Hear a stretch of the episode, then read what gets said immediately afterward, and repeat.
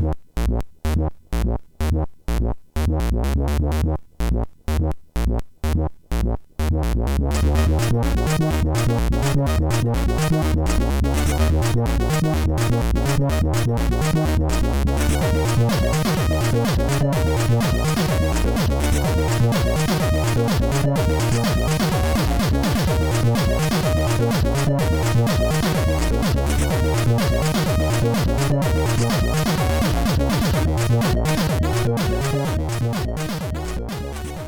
Sziasztok! Ez itt a Checkpoint harmadik évadának első adása.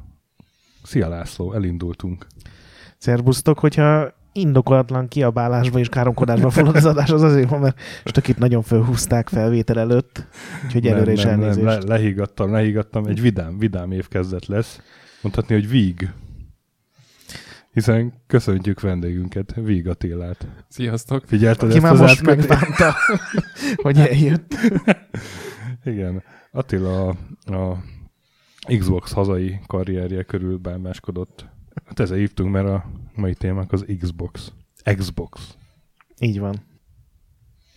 Valami más kellett volna mondanom, valami remek sztorit ideilleszteni, nem? Hát gondoltam, magyarázzuk meg, hogy, Miért? hogy, hogy, hogy, hogy ez, ez nem retro annyira, de mi már annak érezzük, nem? Főleg az elsőt. Igen, de hát az Xbox 360 és már 12 éve, jó 11 és fél éve Debütált. jelent meg, úgyhogy Igen, igen, igen. az általunk szabott 10 év vagy két generációba épp hogy. Épp, hogy, épp, hogy belefér, de, de erről már úgy akartunk beszélni egy ideje. Meg Attilát elhívni. Igen. Kíváncsiak vagyunk a benfentes sztorikra, amikor a malái kurvák segéről szívták a kokaint a Microsoft székházban. Na, Arról ez volt szó, hogy erről nem beszélünk. Előtte, stöki spoiler. előtte viszont néhány hír. Szóval kezdjünk egy Kickstarteres hírrel, srácok. Persze, az ritkán van. Na, olyan ritkán van egyébként, hogy C64-re csinálnak egy játékot, és annak indítanak Kickstarteres kampányt, és a, összejön nem a pénz, hanem a pénz duplája. Igen, Ez, ez, azért... egyébként ez, ez roppant szimpatikus, amikor, mert az, hogy csinálok egy 8 bites grafikájú cuccot, az, az már így mondjuk ki elcsépelt. Igen. De ugye ők megcsinálják tényleg a C64-re, meg Igen. mondjuk PC-re is. Van, lesz egy PC-s verzió is, egy ilyen 8 bites, egy ilyen Ultima 4 a kiindulási alap, tehát egy olyasmi szerepjátékot, Unknown Realm a, a, nev, a címe, 65.536 dollárt akartak összegyűjteni. Te tudod, hogy miért László? Valami bitek. Hát mert a 61 kilobyte az ennyi, Értem. az ennyi byte. És 126 ezer jött össze, tehát tényleg Úgyhogy most... most C100 Commodore 128-ra is meg kell csinálni. Úgyhogy ez PC-re is lesz. Azt nem is néztem, hogy mikor, de gondolom valamikor. Hát valamikor Vége, plusz egy vagy év, ami ugye Kickstarter. Valamikor plusz egy év. De hogy ez, ez egy ilyen érdekes dolog volt, hogy Kickstarteren ilyen, így, ennyire összejött. Mert azért ez nem is volt kevés pénz, amit akartak ez a... Igen, az mindig, mindig nagyon szimpatikus, amikor ugye az eredeti hardware is megcsinálják. A PR Solar az- egy ilyen RPG volt, ami Igen, Mega Drive stílusú, és tényleg Igen, Mega igen. Drive kazettánra is lehetett kérni, meg aztán kijött mondjuk új konzolokra is, meg PC-re is. Nekem az volt nagyon fura ebbe a, ebben a játékban, hogy ugye full 8 bites az egész, tényleg ilyen nagyon retro, tehát kinéz is meg minden, viszont a trailerét, ami ugye a Kickstarteren gyűjtötték Ja, a pénzt, igen, nagyon profi megcsinálni. Az Az, tényleg jó. szép feliratok, zene, Igen. mindent, az nem 8 bites volt. és, és, és, így furcsa is volt, így a 8 bites játékot bemutatták ilyen full HD-s gyönyörű betűtípussal, ilyen látszik, hogy ilyen photoshopolt képekkel, csak kicsit így 8 bitesítve, filteresítve. Szóval azért voltak trükkök. Igen, hát aztán majd kiderül, hogy C64-en hogy fut, lehet, hogy szaggat. Ja. Van egy másik C64-es hírem is. Na, Chuck Rockman, neked ez valamit? mondd. De az egy amigás játék volt. De most már C64-es is. Az Igen, ugye, átküldted a linket. ugye ez egy 92-es uh, ilyen hát platformer, ilyen verekedős játék volt, de ugrálni Bunkózós, ugrálós. Bunkózós, ugrálós ősemberes játék volt. A Core Design-tól ilyen vicces grafikával, ugye volt egy-két ilyen játék még, a, a Joe and Mac volt még ilyen, Meg a prehistorik. meg a Prehistoric tényleg. Tehát valami olyasmi volt, jó nagy sprite-okkal, és elkészült a C64 verzió is. Annak idején a Zap magazin adott rá 96%-ot, mert megkapták valahogy premier előtt, aztán végül a Core Design mégse adta ki. Igen, egyébként ez abban nagyon sok ilyen teszt volt. Igen. Ugye a Katakis is így, így jött ki. Igen, de hát ugye van ez a kiváló oldal, a Games That Weren't, a sosem volt játékok, amik célú tűzte ki, hogy ezeket mind felkutassa, és ezt most sikerült úgy felkutatni, hogy let, letölthető emulátoros fájlként megjelent az oldalon. És nyomtathat hozzá kazetta borítót Igen. is. Úgyhogy C64-en is lehet már csákkal rokkolni. Igen, én azt nem értem egyébként, hogy az a cikk, szerintem te is ugyanazt találtad meg, az, az azt mondta, hogy ez Olaszországban annó megjelent. Olaszországban Úgyhogy futott kicsit, igen. ez ilyen furcsa dolog, hogy az olaszok... Hogy miért pont az olaszok? Mm, Nem Miért? akarok a főszereplővel hasonlóságot, vagy bármilyen párhuzamot vonni. még nem esett le. Hát, hogy egy ilyen ős emberek. És hogy Úristen, bazd meg, de primitív. az itt egy szó vicc, mi? Azt hittem, de erről valami sokkal rosszabb. A prostóság koncentrált formája. Mondtam én, hogy ez tök ideges. Jó van, de semmi baj az olaszokkal. Legalább nem franciák. Ugorjunk. Na, gyorsan egy, egy másik Kickstarteres hír. Egy, Na, Kickstarteres MOBA. egy pixelartos Diablo-szerűség. Hm? Undungeonnek hívják. 50 ezer dollárt akar, vagy fontot, nem is tudom. 45 ezernél tart, és 12 nap jön még hátra, tehát kb. most fogja elérni. A Laughing Machines nevű indie csapat csinál, és elképesztően jól néz ki. Igazából azért válogattam be, hogy be tudjam linkelni majd. Hogy, hogy nézzétek meg, mennyire, ugye milyen jól néz ki. Kulisszák mögé tekintettünk a szerkesztőség De hogy nem, nem csak, tehát maga a pixel art minősége is, de az is, hogy, hogy nem egy ilyen hagyományos, mm, bármilyen hagyományos fantasy, vagy, vagy, vagy hagyományos steampunk, vagy hagyományos skifi környezetet csináltak, hanem ami teljesen elborult. Igen, nem ilyen tudom sci-fi gépek, steampunk lépegetők, Igen. fantasy szörnyek, varázslatok. Van egy ilyen kis izé, spirituális vonal is benne. Nagyon, nagyon Nekem fura. egyébként abból a mixről a Battleborn jutott eszembe, az az iszonyatosan nagyot bukott FPS MOBA, tudod, ami tavaly jelent meg. Jaj, tudom, Abban tudom. volt ilyen minden, ami belefér kavalkád, és főleg a karaktereknél. De az nem volt tűnt. jó. Nem, nem volt jó, csak a, ez, Az a, ez a nagyon E3-on, eklektikus. Igen, amikor ilyen rohadt sok díjjal ezt is Igen, megpakolták. És már ott nem értettük teljesen, hogy Igen. mi lesz olyan jó, de mindegy, baromi jól néz ki engem igazából a trailerben ez a roguelike felirat. Én a permahalálos ilyen játékokat nem nagyon szeretem, mert ideges leszek, amikor két órát játszom, végre szerzek egy faszakardot, és utána jön egy, egy első szintű monster és hátbagyak. De ez permahalálos lesz? Nem tudom, Mert de... a Diablo-ra is mondják, hogy roguelike, de az se permahalálos. Hát kivéve a hardcore mod. Hú, ezt nem mondd ki gyorsan. Vagy artikulálj rendesen. Mert a köves permahalálos az fog kijönni. Ez egy ilyen adás lesz. A Stöki legalja szponzorálja. Igen, az öszt- ösztönén kitör. De tényleg baromi jól néz ki, tehát megdicsérem a választásodat. Köszönöm szépen. Attila, te nem mondtad még, hogy nagyon jól néz ki. Dicsérd meg a stökit, mert különben valaki kap egy sallert. Egyébként erre játék is ugyanazt tudom mondani, hogy nagyon jó meg volt csinálva a Kickstarter kampány. Tehát tényleg mm. így nagyon szépen össze volt szedve, hogy ez így nem egy ilyen kis garázs projektnek tűnt. Nagyon-nagyon komoly. Ez egyébként engem az UFO-ra emlékeztetett nagyon. Izometrikus, Tényleg tele kicsit. mindenféle Ah, űrlényel. ja. Ugye az UFO-ba is ilyen, ilyen szétrombolt földi táj volt, amit itt ilyen exotikusabb volt, úgymond. Itt aztán meg még elborultabbak. Engem a látvány kifejezetten arra emlékeztetett. Na, és utolsó hírünk. És ez is valamikor plusz egy év múlva Valamikor jelenik meg. egy. És utolsó hírünk, hogy bejelentettek valami jelentéktelen konzolt, valami... Már tavaly valami, bejelentették, valami most jelentett- bemutatták. Bemutatták, na.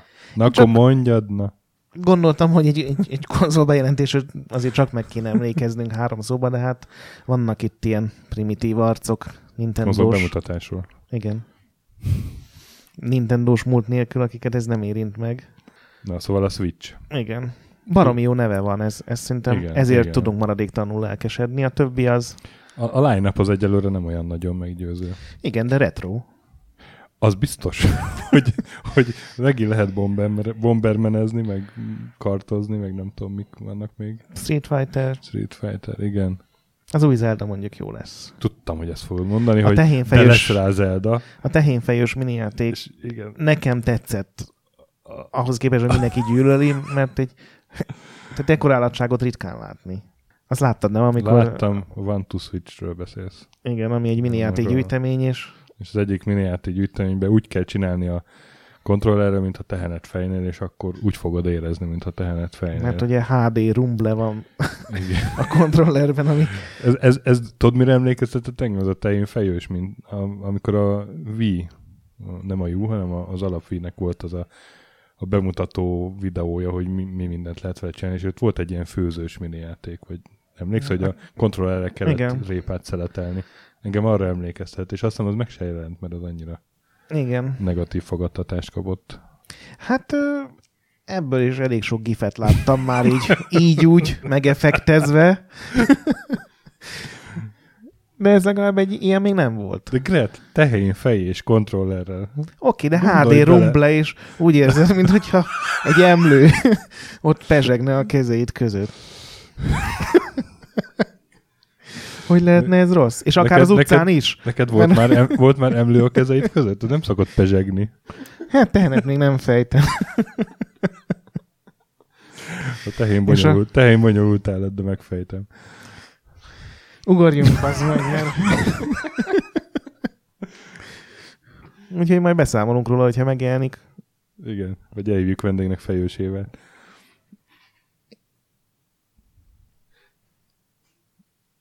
Ne kommentált. Ez volt a leghosszabb csönd, azt hiszem a adás történetében. Sajnos a szikrázó szemek és a gyűlöletre görbülő száj nem jött át Na, így. de ez, ez remek lesz hátérzal szűréshez, ez mintának. Köszönöm. Örülök, hogy így legalább valami hasznom van a podcastben. Na, és akkor beszéljünk fő témánkról. Az Xbox. Xbox. Attila, neked mi volt az első Xboxos élményed? Megmondom őszintén, nekem viszonylag késői az, Casual. el, az első Xboxos élményem. Én uh, mondhatni egy ilyen klasszik, klasszik uh, magyar gamer voltam, ami azt jelenti, hogy csak a PC és semmi más. Én erről így meg voltam győződve. Egészen addig még ugye nagyon furcsa véletlen folytán oda nem kerültem a Microsoft házatájára, és meg nem ismerkedtem az Xbox 360-nal, és igazából akkor kezdődött, úgyhogy, ami, úgyhogy így Aha. 2006. szeptemberében, pár hónappal a magyar megjelenés előtt, én akkor csak csöppentem bele az Xbox világba. És akkor az első Xbox-szal így visszamenőleg nem is próbáltad ki? De visszamenőleg azért kipróbáltam meg, előtte is, amikor uh, ismerősöknél jártam, Aha. vagy áruházba kipróbáltam egy-két játékot, meg láttam, nyilván azon is vannak menő játékok, de kőkemény megszállott PC-s gamerként annyira nem érdekelt, Aha, és így nagyon érdekes volt idővel, hogy megváltozott a véleményem. László, a te első élményedet azt hiszem tudom, mert én ott voltam. Na, Nem voltam ott? Nem a Csuminál volt ez az első élményed? de ott, ott játszottunk először, Igen. ugye. Volt Az, a... az Xbox nem jelent meg szerintem hivatalosan Magyarországon, Mhm. nyilván árulták a boltok, de ugye Amerikában az legalább 4-5 hónappal előbb jelent meg, mint Európában. Igen, igen. Szóval volt ez a Csumi nevű ismerősünk, aki azóta Handrás néven Apple pápává vált. Itthon. Akkor is Akkor is már izé, majdnem mondtam valamint. Akkor is már, Kedvelte. már, már látszott a handrássága. Egyébként ő, ő igazi hipsterként már akkor lelkesedett az Apple cuccokért, Igen, amikor igen. még rohadtul senki Igen, sehol még. 2001-ben. Ugye ez Aha, akkor hát 2001 már előtte, ugye akkor már Aha. régen meg volt a boltja, ahol Mhm. mekeket, meg mindenféle Apple cuccokat árult, úgyhogy ez nála nem, nem egy ilyen felvett Abszolút fóz. egy, egy hiteles és önazonos Igen. Apple buzi. Apple rajongó. Bocs. Apple rajongó. Apple rajongó. Csak hogy tudjuk vágni. Aztán úgyis behagyom. Szóval Hát az első, nekem, nekem nagyon tetszett ez a legelső bejelentés, ugye, ami, amit csináltak, ott bemutattak pár játékot, amik közül néhány csak nagyon-nagyon sokára jelent meg. Aztán ugye kint voltunk az E3-on, ez a Hát- 2001-es? 2001-es E3, Uh-huh. ott ilyen közep, ott igazából a Halo kivételével minden tetszett. Ugye minden sokkal jobban nézett ki, mint a többi konzolon, mert ugye az Xbox az erre utazott, vagy ezzel menősködött, hogy nálunk nagyon faszán néznek ki a játékok, ami ugye azóta is a Microsoftnak egy ilyen állandó célja, hogy ezt elmondhassák magukról. És aztán nem is tudom, hogy honnan azóta sem beszéltem velük, sikerült egy amerikai rokont leakasztanom. Már a nevükre sem emlékszem. Igazából azt sem tudom, kinek a kie volt, de de írtam nekik, hogy mi lenne, hogyha küldenék nekik pénzt, ők vennének egy Xboxot pár játékra, és elküldenék, és ez valahogy sikerült, de mondom azóta, még azt tudom, hogy köszönő e-mailt írtam nekik, de hogy kik voltak ezek a kedves rokonok, azt már így nem tudom. Ennek biztos örülnek. És küldtek egyet, úgyhogy még novemberben, ugye november 15-én jelent meg. Meg lehet a véleményük a magyarokról. Igen, hát... Ha egy rokonuk így, így bánik velük. De előre küldte a pénzt. Igen, azt hiszem. Tényleg. És uh, ugye megérkezett a cucc, ez volt az első ilyen külföldről rengelt trekking számmal rendelkező. Fél óránként megnéztem a neten, hogy éppen hol tart a dolog, és utána a Csuminál gyűltünk össze, mert neki volt nagyon fasz a kivetítője, amivel ugye megfelelő formát tudtunk adni a celebrálásnak. Előtte egy nagy kanapé, és akkor betöltöttük a hélót.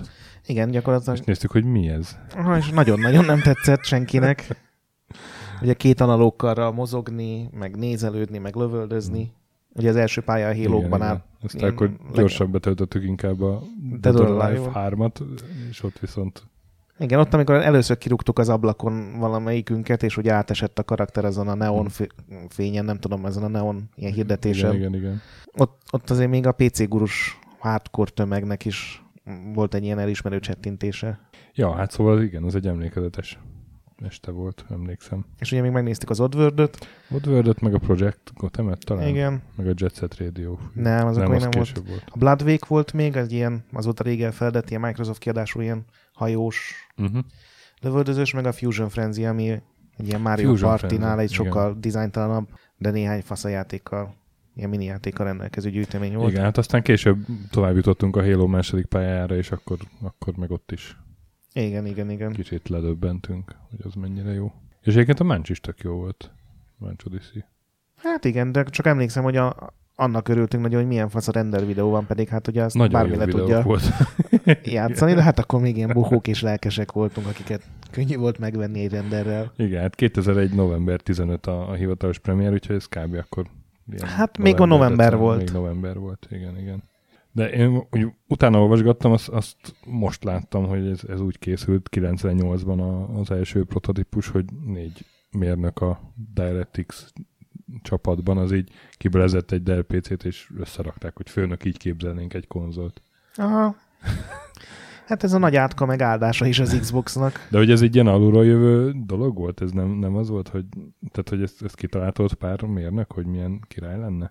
Igen, erről ugye az Xboxról Xboxnak az elkészüléséről ki, egy könyv is született, mm. ez a Dean Takahashi nevű fickó írta, és az alapján is ez kitalálták, és akkor éppen a Microsoftnak olyan volt ez a céges kultúrája, hogy befogadta hogy, ezt az ötletet. Igen, Aha. hogyha egy jó az ötlet, ugye kellett egyre följebb menni, és olyan menedzsereket szerezni, akik ezt támogatják, és akkor először az Ed Fries találták meg, aki ugye a Microsoft PC-s játékait írt volt felelős, aztán gondolom ő lőtte még feljebb. És ugye Xbox is azért Xbox lett, mert a Direct Xbox volt az eredeti név és abból.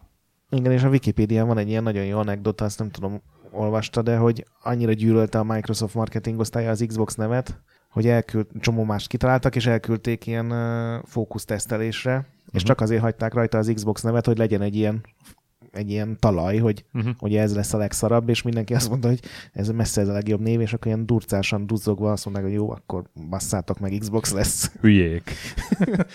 nem, tá- nem, nem, nem értünk egyet, de legyen. nem értetek a marketinghez, de jó. Ebből nem lesz itt soha semmi, hogy Xbox. és aztán a 2010-es GDC-n volt, az még az E3 előtt, az tavasszal volt.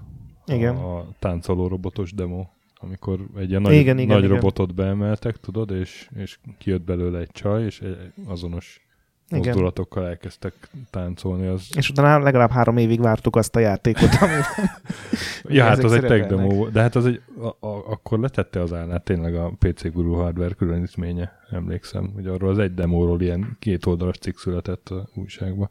Az, az, az tényleg egy emlékezetes cucc volt. Ja, hát aztán megjelent, és aztán Hát még volt egy ilyen közepesen sikerült E3-uk, szerintem az egy ilyen, ilyen fontos lehetett a fejlesztőknek, mert ott nem voltak túl pozitívak a visszajelzések. Ugye akkor a, a PS2-nek már egy nem az első éve volt, tehát már jobb, yeah. ilyen fejlettebb játékokat tudtak bemutatni. A Gamecube ugye akkor mutatkozott be, ott ugye volt Mario, meg Luigi, meg egy csomó minden más ilyen nagyon durva Nintendo játék, és az Xboxos cuccok meg szaggattak, mindenki azt mondta, hogy olyan PC-sen néznek ki, ami ugye ilyen semmit nem jelent, de mégis egy ilyen negatív érzet, és ahhoz képest maga a launch az így baromi jól sikerült szerintem. Jó line volt a Project Gundam Racing-gel, meg Igen, a igen. Doa 3-mal, meg a, ugye a Halo valami, aztán így átalakította gyakorlatilag a konzolos piacot. Meg hát később is tök jó játékok voltak még, mármint így exkluzívban is, ugye a, a, a Crimson Skies, amiről már beszéltünk. Igen, az egy mini volt. Az az egyik legjobb játék volt szerintem az első Xbox-ra. Hát meg ugye ott volt két kotor, Tényleg kotor, de az, na, hát az nem exkluzív volt. hát Nem? PC-re Vagy- is hát kijöttek, de hát igen, ugye igen, a konzol piac az mindig azért így külön áll, tehát Ja, ja, ja, igen. most is vannak olyan játékok, hogy PlayStation 4 exkluzív, és alá van írva majdnem akkor a betűkkel, hogy available on PC2, tehát ez ilyen Ja. Volt, furcsa. volt egy baromi jó, de baromi nehéz Ninja Gaiden. Ezt nem is bírtam végigjátszani, arra emlékszem. Meg én a Gladius-szal játszottam róla sokat, ami ilyen körökre osztott. Igen, az ilyen Lukas arcos mm, római Ilyen, ilyen kori- ókori, ókori stratégiai játék volt, igen. Gladiátor gladiátoros XCOM. Gladiátoros XCOM, pontosan. De hát ugye még ott volt a Fable, meg Az, az, az egy- már az elsőre jött, még az elsőre igen. jött ki. Hát az első Fable. Aha.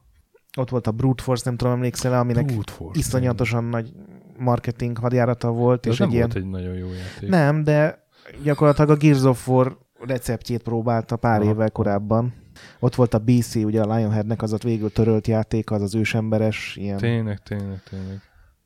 A Cucc. volt a Conker. Hát igen, az ugye a remake volt az N64-esnek. Igen. Ja, szóval így, így tele volt jó játékokkal, és igazából egy, egy ilyen hibára emlékszek. Első konzolnak nagyon jó Első volt. konzolnak nagyon jó volt, és 25 millióval is ment belőle. És hát ugye a modolási lehetőségek, az, hát ugye, ugye átalakított PC volt, ez, ez, ennek örültek a modderek, és például ugye nekünk is van a jó kis konzolunk, ami, Igen, hát most ami, már... ami, amin van valami 12 ezer játék, ilyen-olyan emulátorokkal.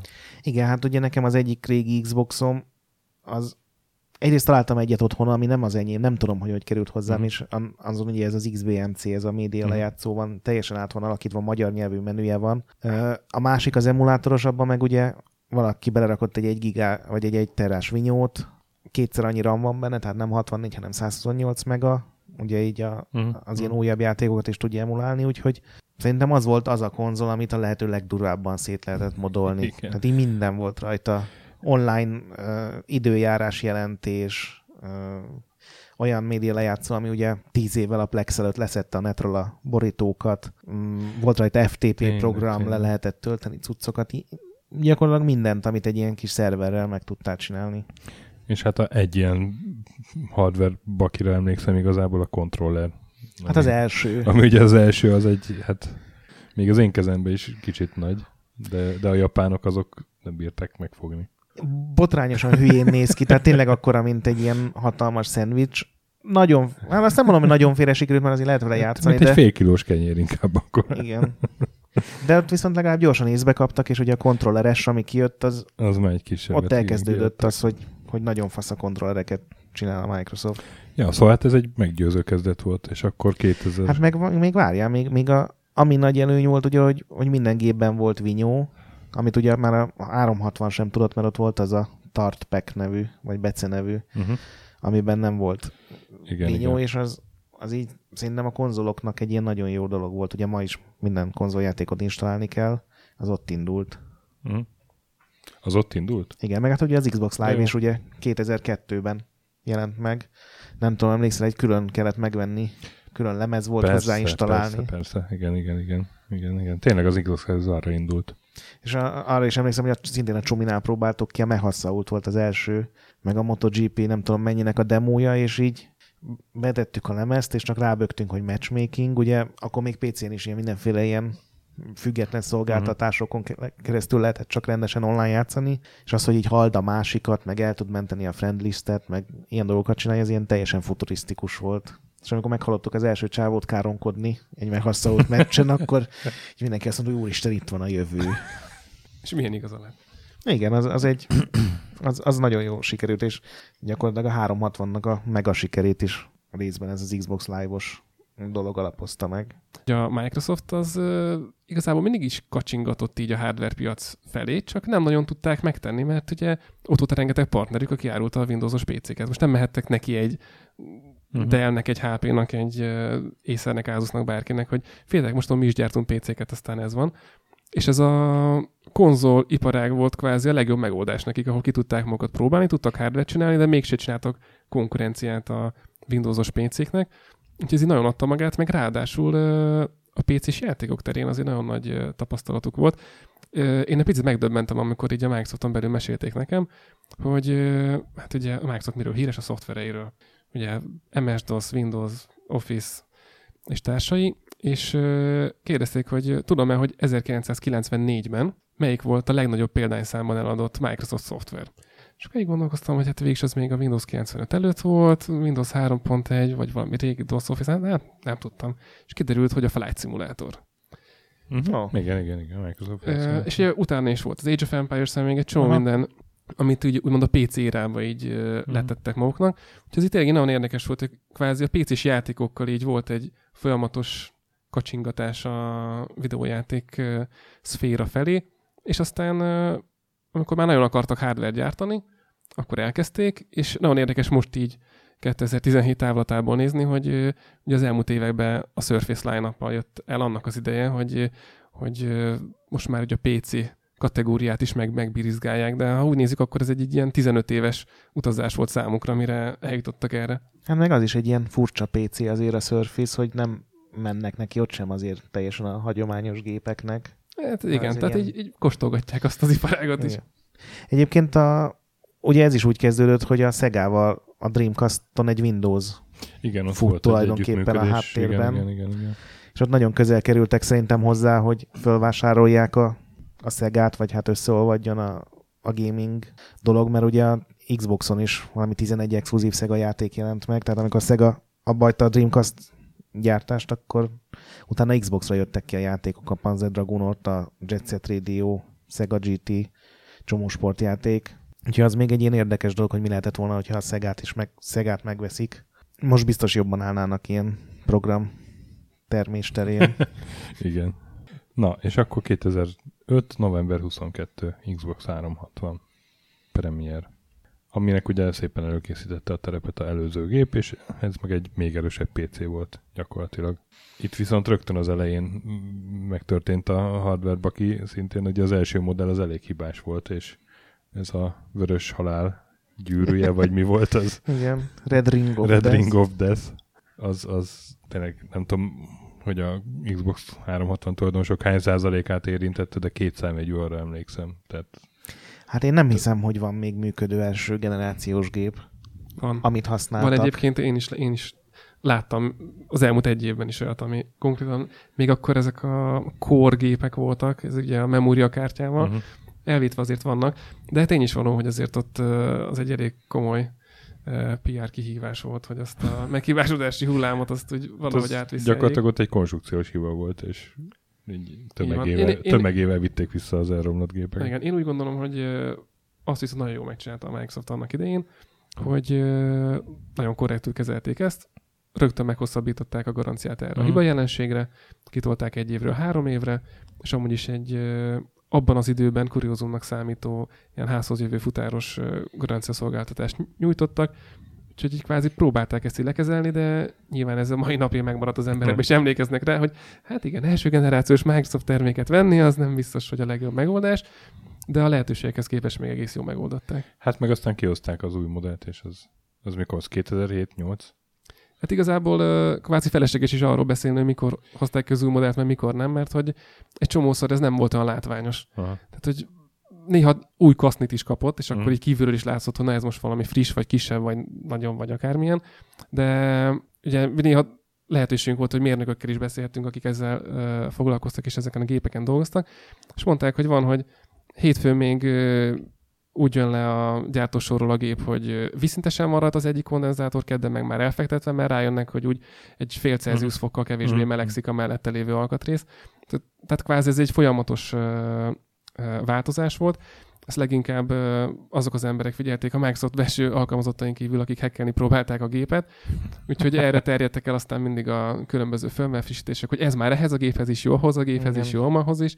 Meg ugye, hogy a DVD olvasókat is cserélték. Hát nekem a kedvenc történetem, amikor a, az egyik DVD olvasót nem tudták meghekkelni az emberek, ugye a DVD olvasó firmware kellett meghekkelni ahhoz, hogy a nem feltétlen gyári játékokkal is működjön, és nem tudták megoldani, és végső elkeseredésükben ahhoz a megoldáshoz fordultak nagyon sokan, akiknek már az új DVD olvasóval jött az Xbox-a, hogy interneten, fórumokon terjedt az a, egy olyan módszer, hogy hogyan kell úgy tökéletesen tönkretenni a DVD olvasót, hogy ne látszódjon a külső elminyom.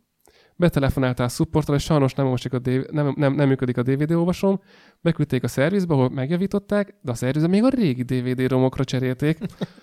és így visszaküldték régivel, azt meg, meghekkelték, és nyomták. Hát így Magyar, Magyarországon ennek egy külön, külön iparága volt, hogy figyelték, hogyan fejlődik az Xbox 360 uh, hardveresen, de, de, a, de a normál, normál fogyasztók azok általában csak azt látták, amikor új doboz jött, meg új szín, meg uh, az íves design helyett tört design, vagy a fehér uh, doboz az, az éppen fekete lett.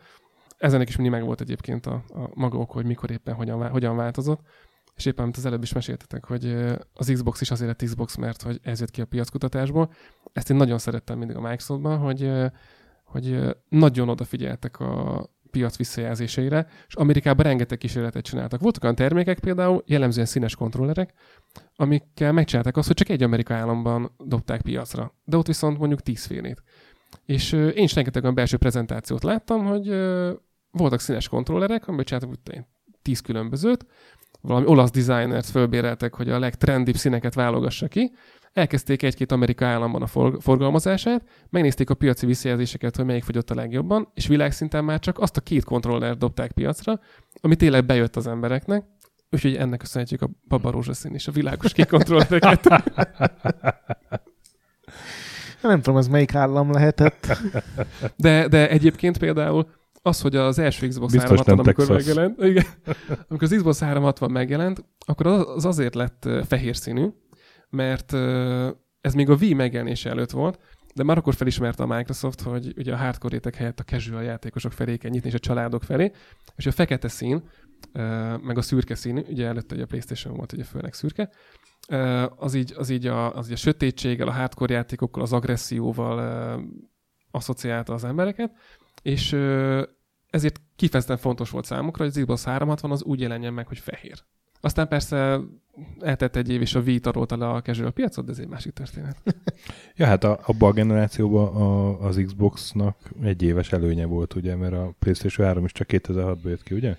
Igen, mert hát ez ugye az, azt mondták, hogy az első Xboxnak az volt a viszonylagos objektív bukás, tehát a PS2-höz csak az eladási számokat nézve a bukásának az oka, Mhm. vagy a alulmaradásának oka, hogy később jelent meg több évvel, hogyha ugye a PS2-nek a japán premierjét nézzük, és gyakorlatilag ott nem tudom, hogy milyen erős, de ilyen mottóvá vált, hogy aki az első 10 milliót eléri, az nyeri meg a generációt. Ugye volt egy ilyen mondása a Microsoftnak, és ezért a 360-nál mindent beáldoztak gyakorlatilag az Xboxnak az életciklusát, Igen, hogy egy hogy- évvel előbb jöhessen ki, mint a Hát konkurencia. ne, nem is nagyon támogatták utána már sokáig a elsőt, meg nem is, tehát nem volt az, mint a, utána aztán a Xbox One-nál, hogy még azért évekig jelentek meg Xbox 360-ra is Igen. játékok. Hát ugye ennek volt egy olyan oka is, hogy hogy ugye minden saját erőforrást a- az a 360-ra fordítottak, Uh-huh. a független kiadók meg azért nem adtak ki rá, mert a 360 annyira sikeres lett, hogy nem volt értelme törődni a, a sima Xbox-szal. Egyébként még amit mondott az Attila, a Jasper alaplapot szerintem meg kell említeni, egy ilyen legendás státuszú dolog lett, ami Milyen alaplapot? az volt a neve, hogy Jasper, Igen. és az egy ilyen mitikus állat lett a, az Xboxok között egy ilyen ritka fehér holló, egy unikorn is, amin minden futott, és régiófüggetlen is volt, és azt úgy meg lehetett hekkelni, hogy, hogy tényleg énekelt is szinte.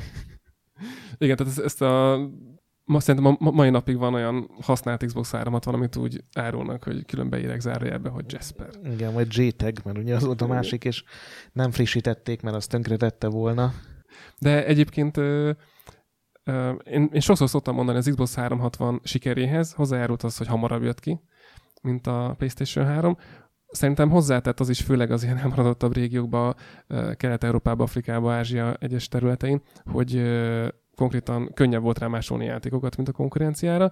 Ugye a, a PlayStation 3-nél a, a Blu-ray lejátszó miatt uh, volt sokkal nehezebb megoldani egyszerűen a, uh-huh. az írott játékoknak a, az otthoni használatát. Ráadásul az Xbox 360 miután Blu-ray lejátszó helyett csak DVD lejátszót tartalmazott, ez olcsóbb is volt. Ráadásul bevásároltak, mint a fene exkluzív játékokból, meg időszaki exkluzivitásokból, és ezek a tényezők, ezek igazából mind összejátszottak abban, hogy aztán nagyon sikeres lett az Xbox 360, és nagyon furcsa volt nézni egyébként az Xbox One-nál, aztán ezekből szinte semmi nem lett. Meg, meg könnyebb is volt fejleszteni rá, mint a PS3-ra, ugye? Mert annak volt valami horror hardware, ami, amire Hát igen, ott az a, volt az a Cell, az amit a cell, ugye igen. Japánban Hmm. raktak össze a Toshiba, meg a Sony, és az, az ilyen nagyon furcsa gép volt állítólag.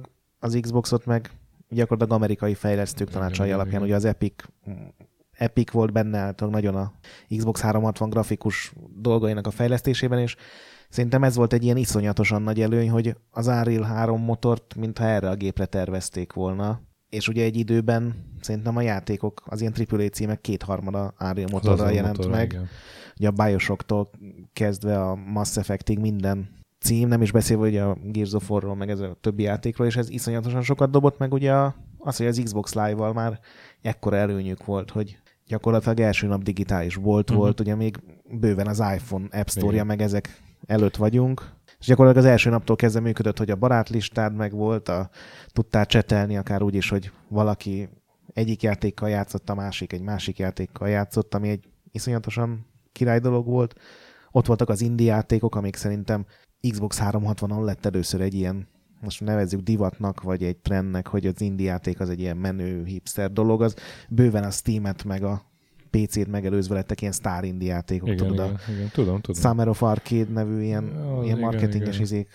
A, mindig volt ilyen 5-6 kiemelt játék. Voltak a digitális leárazások, tehát egy ilyen csomó olyan dolog, amit Mhm. most természetesnek veszünk, de Costume Quest is.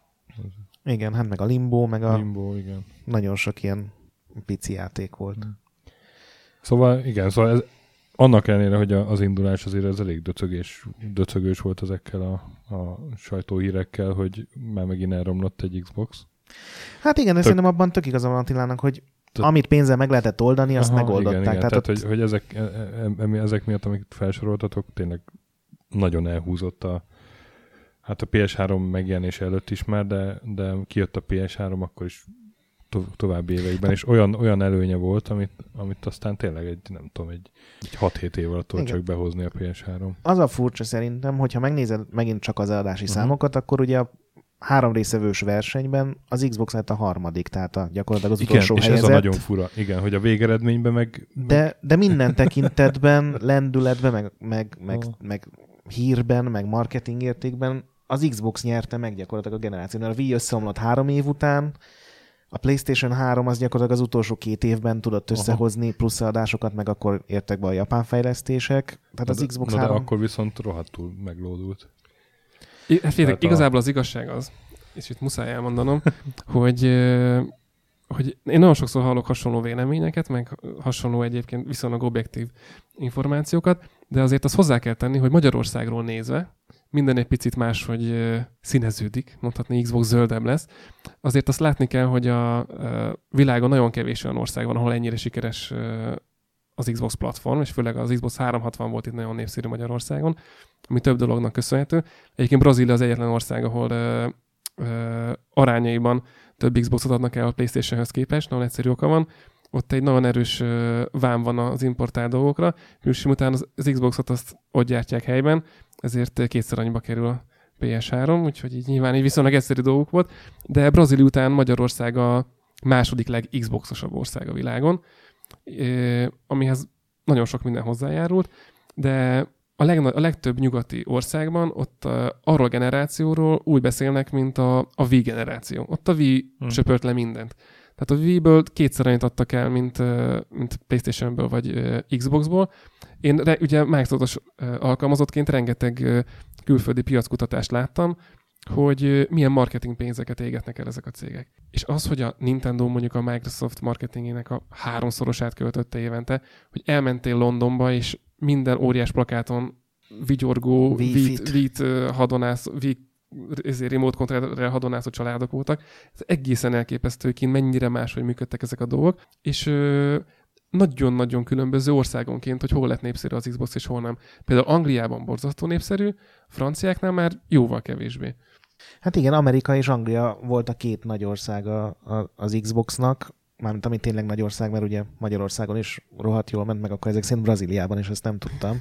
De hát azért az amerikai adatok is nagyon sokáig ott egyeduralkodó volt a... Igen, egyébként miután valószínűleg azért is, mert a Microsoft amerikai cég, és amúgy is jobban hazai pályán nekik az amerikai piac, ezért ott azért arányaiban is többet költöttek a marketingre, meg mondjuk úgy, hogy ilyen globális marketingköltségek is sokszor ott csapódtak le, például a jó nagy E3 sok akár. Például ott, úgy miután a Madden az egyik leg- legnépszerűbb játék, ezért ott nagyon sokat költöttek arra, hogy a Madden játékosok azok Xbox arcok legyenek, úgymond Xboxon játszanak publikus rendezvényeken. A Microsoft támogatja, támogatta is a Madden-t, ö, nem csak Xbox fronton egyébként, és ott például kialakult az, hogy a, hogy a Madden-t azt Xboxon lett népszerű játszani. És az volt a legnépszerűbb játék, ez nyilván az nagyon sokat segített a, a, az Xboxon is, de például itt Magyarországon ennek az olyan sok hatása nem volt. Úgyhogy nagyon különböző országonként ennek a megítélése. Mennyire robbant be az Xbox 360 ö, annak idején, mennyire nem. Itt Magyarországon na, na, abszolút, tehát hogy, így, ahogy, te, ahogy te is mondtad, az egyik legixboxosabb ország vagyunk a világon. Világszinten meg azt lehet mondani, hogy azért hogy elég korrektül sikerült neki, főleg az első Xboxhoz képest, de azért évről évre küzdöttek ők a Sony-val eléggé rendesen. Mm. A, a Wii meg lényegében egy ilyen beláthatatlan távolságban volt, egy másik kategóriát jelentett, és ugye nem is ugyanazt a célcsoportot támadta sokáig, mondjuk ugye a Kinect megjelenéséig. Igen, még amit mondtam a Maddenre, ugye a Call of Duty-nál ugyanez volt, hogy ott mondjuk szerződés volt rá, ami most már a PlayStation 4 van, de hogy ugye a DLC-k előbb érkeztek, a világbajnokságokat Xboxon rendezték, az E3-akon a Microsoft standján volt a Call of Duty bemutatva, tehát ott is megcsinálták ugyanezt, hogyha Call of Duty-zni akarsz, és ugye egy időben mindenki Call of Duty-zni akarsz, akkor először az Xbox jut eszedbe. Így van, és ennek volt az ellenpólus, hogy abban az időben uh, éppen egy hosszú távú szerződés volt a Sony és az Electronic Arts között PlayStation uh, plusz FIFA kooperációban, és miután Európában pedig a FIFA legnépszerűbb játék, ezért uh, itt vannak olyan országok, például Olaszország, akik uh, nagyon szonisok lettek. Igen, meg a spanyoloknál is ilyen elképesztő arány van, gondolom a FIFA miatt részben. Így, így van. Tehát, tehát, hogy ezek tényleg ezek apró dolgok, és rengeteget számítanak, hogy országonként mi lesz a népszerű és mi nem. Meg ugye ráadásul ezek a dolgok kicsit így húzzák is egymást, mert hogyha neked sok barátodnak van ö, Xbox-a, akkor te is inkább azt veszel, mert könnyebben tudtok online játszani, Persze. csereberélni egymással. És ezek tényleg így eltolták az egyes országokat egyik vagy másik irányba. Igen, nagyon nehéz visszahozni egy, most már, hogy ennyire tudod, nem csak berakod a lemezt és játszol, hanem egy ilyen szociális hálózat tulajdonképpen. Egyébként még a Maddennel kapcsolatban tök érdekes, hogy az első Xboxon nagyon sokáig nem voltak Electronic Arts játékok, mert a Microsoft saját sportjátékokat csinált, ugye volt saját amerikai foci játékuk. Baseball játékok is Igen, volt. és a, az EA egyszerűen azt mondta, hogy hát nektek van sportjátékotok, akkor Mhm. nem kell a Madden, de hogyha esetleg megszüntetnétek a sportjátékokat, akkor hoznánk mindent, és két-három évig próbálkoztak az IE nélkül, aztán jobbnak látták a, ugye a Dreamcast is. Nem, nem lehet azt kimondani, hogy azért bukott be, mert nem volt rá Electronic Arts játék, de biztos, hogy hozzájárult. Hiába volt esetleg jobb a Sega saját sportjáték, ami mindenki maddenezni akart, meg mindenki fifázni akart. Aztán, milyen érdekes, hogy mennyi, talán egy olyan 8-7 évvel később, aztán meg vezéreket cseréltek egymás között. Igen. Akkor már más volt az a Microsoft kooperáció. Igen, úgyhogy ö, szerintem a Kinectig a, a, a hardcore játékosoknak volt a multi, akik szeretnek multiba játszani, és elkapta őket a csomó exkluzív játék. Ugye az elején nagyon sok exkluzív játék jelent meg, mert a Playstation-re nehezebb volt fejleszteni, nem szerették a fejlesztők, aztán nyilván ez olyan 4-5 év alatt elmúlt ez az erőny. Igen, meg, meg ugye a japán piacot is nagyon erősen támadták, és rengeteg japán fejlesztővel is leszerződtek annak idején, ugye Blue Dragon és társai akkor jelentek meg, és ö, akkor nem akarták feladni a japán piacot egy percig se, és erőlködtek. Igen, kíváncsi vagyok, hogy mennyi pénzt áldoztak be, de vég, végtelenhez közel álló mennyiség lehetett. Ugye saját stúdiót csináltak, saját irodát, aztán semmi nem sikerült, semmi nem jött. Nézd, azért volt egy-két jó játék, ami talán máshol is népszerű volt, de a japán piacot azt nem nagyon sikerült Igen. maguk mellé állítani. Uh, ami abból bejött, hogy minden olyan céget, aki előtte PlayStation exkluzív volt, rá tudták venni, hogy multiplatform legyen. Tehát a, a Metal Gear Rising már ugye kijött Xbox-ra, a Final Fantasy 13 kijött Xbox-ra, Devil May cry a Resident Evil-ig az összes nagy játék kijött Xbox-ra, ami ugye előtte nehezen volt elképzelhető. Tehát amikor Final Fantasy 13-at bejelentették, hogy multiplatform, ez gyakorlatilag minden fórumon így leolvat néhányaknak a biztosítéka. Ugye volt néhány ilyen mém gyanús hozzászólás is, hogy aztán az pont a Neogafon volt, ahol valaki írt egy ilyen féloldalas elemzést, hogy a japán kultúra és a tiszteletadás milyen fontos, és hogy így majd a Square rá lesz kényszerítve, hogy bocsánatot kérjen a Sony-tól, és hogy így elárulták. Istenem. Úgyhogy az például egy ilyen fanbolyokat nagyon felingerlő dolog volt. És akkor, de végül akkor szerint a PS3-ból többet vettek. Úgy a... összesen, mint, mint igen. a Xboxnak a 84 milliója, amit én találtam. Arra 84-et mondanak, a Playstation-ra 87-et. Hmm. Wii az meg 100 sok. 130? 100, 100, nem, 100 kevés, az a DS. Ja, azzal kevertem igazad van. A Wii-ből ment el a legtöbb, de ez tényleg más kategória de az, az más volt. kategória, így van, így van. Viszont ugye ugyanarra a piacra lőtt a, a, a Microsoft a kinect ami 2010-ben jelent meg. Ú, emlékszem, emlékszem, emlékszem még együtt voltunk innen bemutatón. A Project Natal. Project Natal, amikor poncsóba kellett öltözni a Galen Centerbe. jött a Kudot Sanuda a napszemüvegében. Igen, igen, a napszemüveges ember. És, és előadták és azt a, az Ultimate Bullshit demót. És az a Sir, Sir a, a táncosai, meg, meg ilyen furcsa festett arcú emberei. Igen, de az már, az már a ott. második volt, amikor amikor kiderült, amikor hogy a Project kiderült, hogy kinek, kineknek igen, igen, igen, igen, Egyébként ez is egy jó név volt a kinek. Jó név volt, igen. igen. Jött a Peter Molino a, a mindenféle vízióival. Project Milo, igen. Egyébként amennyire én emlékszem, az volt a baj a kinektel, hogy az elején sokkal erősebb hardware volt benne, és aztán gondolom gyártási költségek miatt kiherélték. Tehát az elején még volt néhány olyan fejlesztői interjú, meg tehát még mielőtt megjelent volna a kinek, meg közvetlenül akkor, hogy olyan játékot kezdtek el rá fejleszteni, tehát például az egyik fejlesztő elmondta, hogy az ujjaiddal mentél az asztalon, és ha pöcköltél egyet, akkor ugye pöckölt a karakter is. Igen. Meg... Tudtál így ide-oda ugrálni, meg a ujjaiddal csináltál mozdulatokat is. Ugye a végén, akinek sokkal gyengébb lett, mint az első prototípusok, és ezért nem tudták megcsinálni. Meg volt olyan hír, emlékszem, hogy, hogy felismeri majd a kinek a jelnyelvet, a, amit a igen, igen, igen. vagy, vagy bármilyen ilyen kézjelet, és azzal is lehet. Igen, meg ugye a Project Milo sem volt átverés, csak egy gyakorlatilag két generációval fejlettebb hardware hát működött. Ja, hát. Most nyilván az, hogy el tudott beszélgetni veled, az egy más dolog, de tényleg volt olyan verzió, ami felismerte, mit, mit rajzoltál. Ja, hát kicsit azért így Malinyút túl közel engedték ehhez a egész kinektezés. A sok ígéretből nem lett semmi. Hát szerintem, szerintem túl drága lett volna, és gondolom ha. x dollár alatt kellett tartani a végfelhasználó járat, és ez akkor vegyünk ki ramot, vegyük ki a második procit, ha. vegyük ki a nem tudom milyen segít. Ja, ezt a szenzort, azt a szenzort. A, egy, egyébként annak idején uh, drágálták sokan a, a, az árát a szenzornak, tehát, tehát ami végül úgymond a piaci ár lett, arra is azért így húzták a száját. Az mennyi is volt? 200 dollár? Valahogy úgy, igen. Tehát... Vagy 150 vagy 200, nem tudom, dollárban. Vagy, ja, igen. tehát kb. a konzolárának a fele nagyjából, nem? Hát akkor már mondjuk nagyon olcsó volt. Akkor már olcsó volt a konzol. Olcsó volt. Tehát Magyarorsz- Magyarországon szerintem akkor már 100 ezer forint alatt volt a konzol, uh-huh. és akinek önmagában ilyen 60 ezer körül lehetett. Ja, hát az még tényleg nem kevés. Arra, hogy decentrálozz.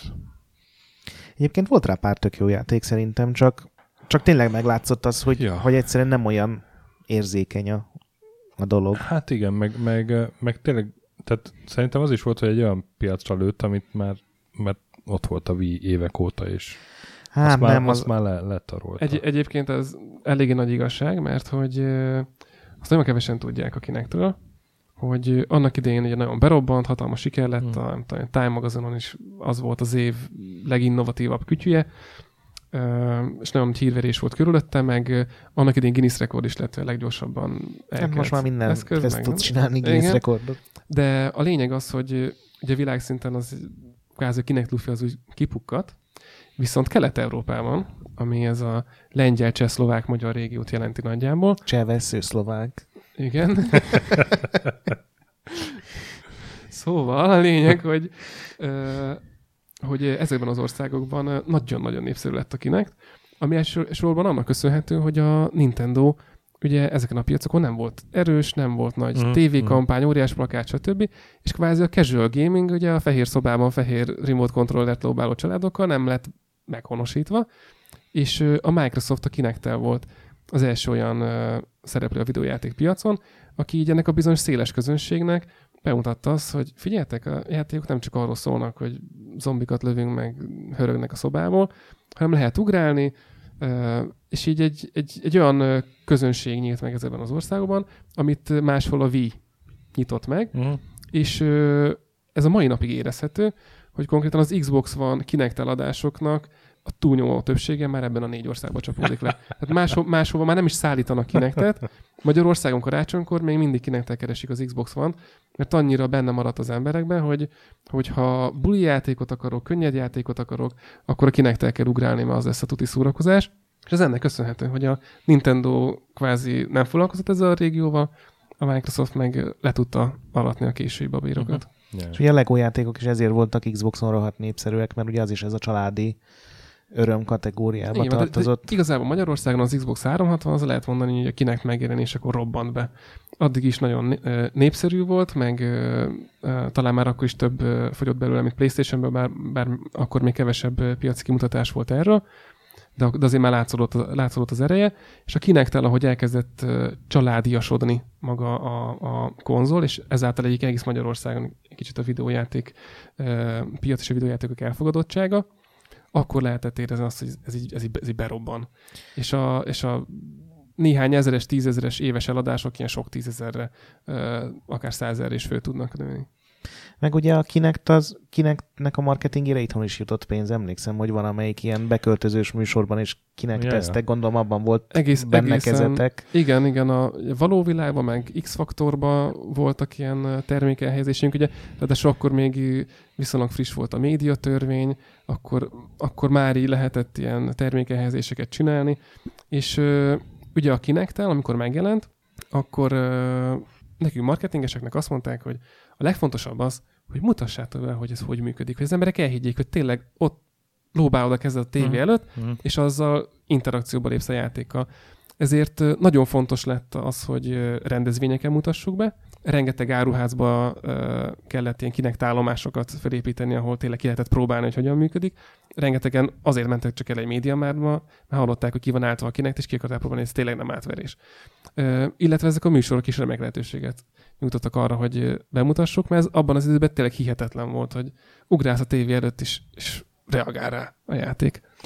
Nekem most az ugrott be, hogy ugyanaz nem kinek, de az is ez a kazuár vonal, hogy a Lips az meg a Megasztárban volt a, így, így, így reklámozó van, ott, ott, így van, az volt a koncepció egyrészt, hogy, hogy, ez egy hogy, hogy az, igen, és akkor azzal gyakoroltak a, igen, a igen. versenyzők, mert ugye ott pontokat adott a jó éneklésre a, a Lips, meg ugye ott voltak klasszikus reklámspotok is a szünetekben egyébként, de az pont egy ilyen nagyon érdekes kísérlet volt annak idején, hogy hogy az nyilván azért sok pénzbe került a tévébe, ezt berakjuk, tévéreklámja legyen, a Megasztárba is ezzel játszanak, és uh, utólag kiderült, hogy igazából megérte ezt megcsinálni, mert elképesztő mennyiséget adtunk el a Lipsből.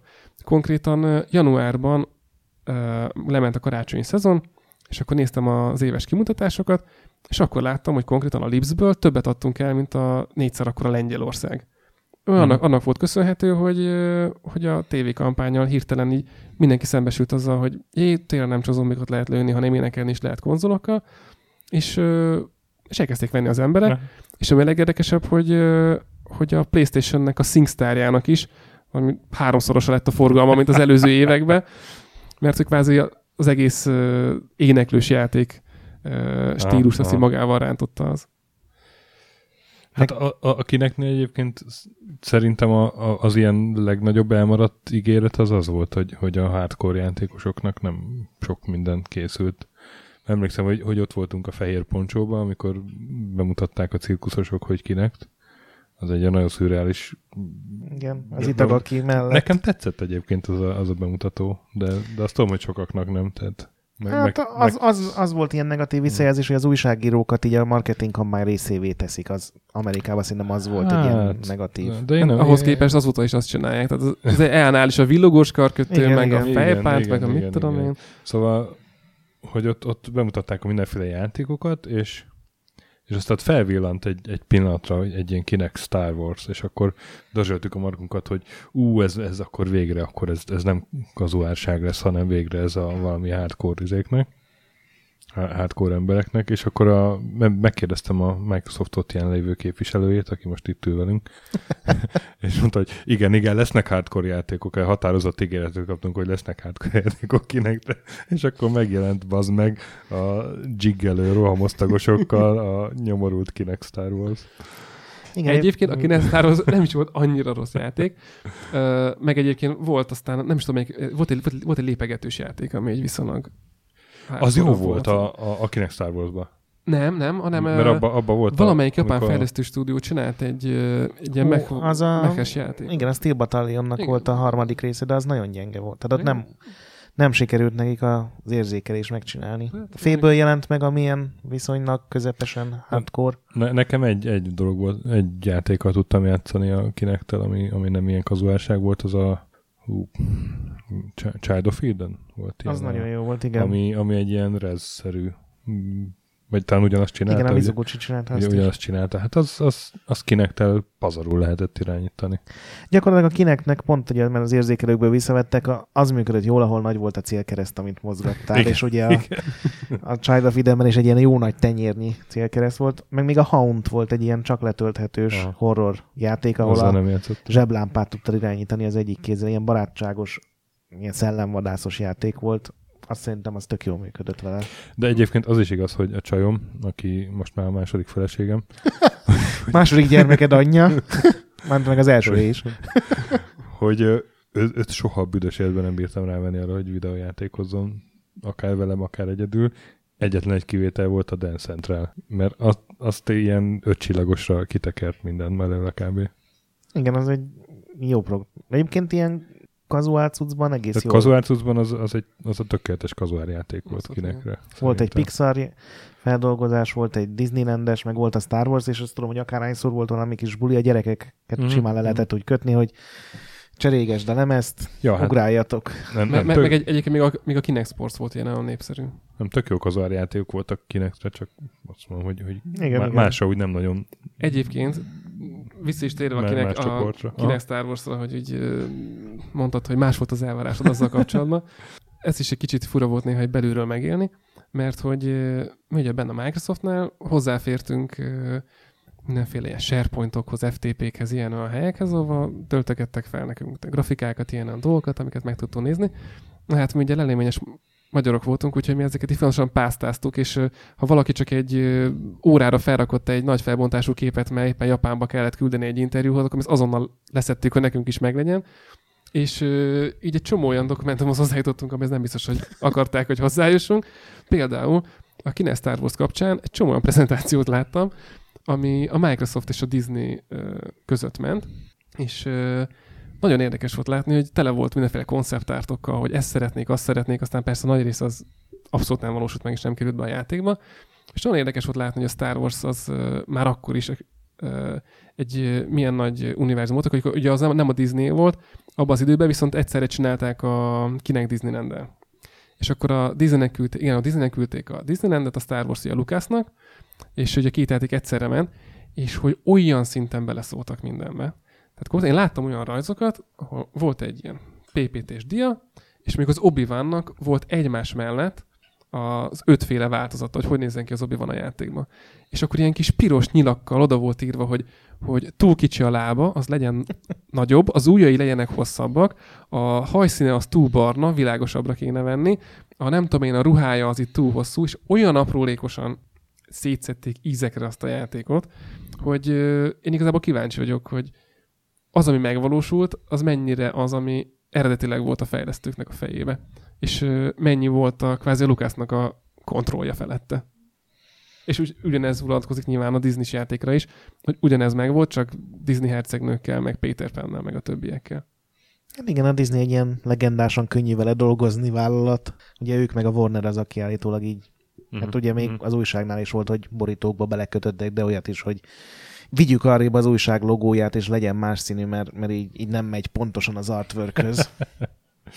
Ami ugye a grafikusi vérmérséklet tekintetében néha extrém reakciókat is eredményezett. Egyébként ebben a Maxod is nagyon jó volt, nekem a kedvencem az volt, akkor valamelyik Halo játék megjelent, és kaptunk egy ilyen öt oldalas guide-ot, hogyha szerzünk egy Master Chief jelmezt, ami persze csak egyetlen egy gyártótól lehetett rendelni csilliókért, de hogyha amelyik országnak van ilyen jelmeze, és beöltöztet egy statisztát Master Chiefnek, neki egy öt oldalas leírás kell betartani, hogy hogyan viselkedhet. Én nem tarthat fegyvert emberre, meg ilyen. Így van, nem tartott embert fegyverre, a ravaszon nem lehet rajta az ujja, csak a ravasz mellett, Ö, Master Chief nem viccelődik, Ö, tilos volt megszólalni.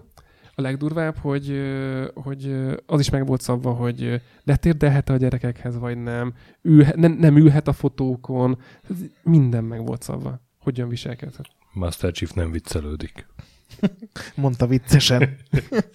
Hát tényleg ez. Jó Istenem. Arról hogy döntöttetek, hogy melyik játék lesz lokalizálva? Ugye a Forzák voltak, a Halo nem volt, a Gears of War azt hiszem az egyik magyarul Ö, volt felirattal. Az fel, feliratozás volt. Mert Igazából... igazából Féből is volt, nem?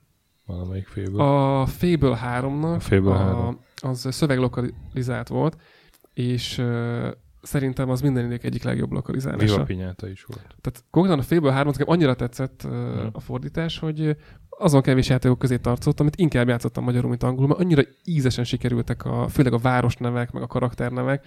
Ilyen nagyon, tehát hogy konkrétan a magyar változat az ilyen kifejezőbb lett, mint az, Mhm. mint az eredeti, úgyhogy azt, azt én, azt én baromira imádtam. De azt azért tudni kell, hogy egy ekkora cégnél, de volt is már egy lokalizációval foglalkozó résztek uh, itt a podcastben, vagy több is. Szóval lokalizáció az egy borzasztó uh, drága dolog.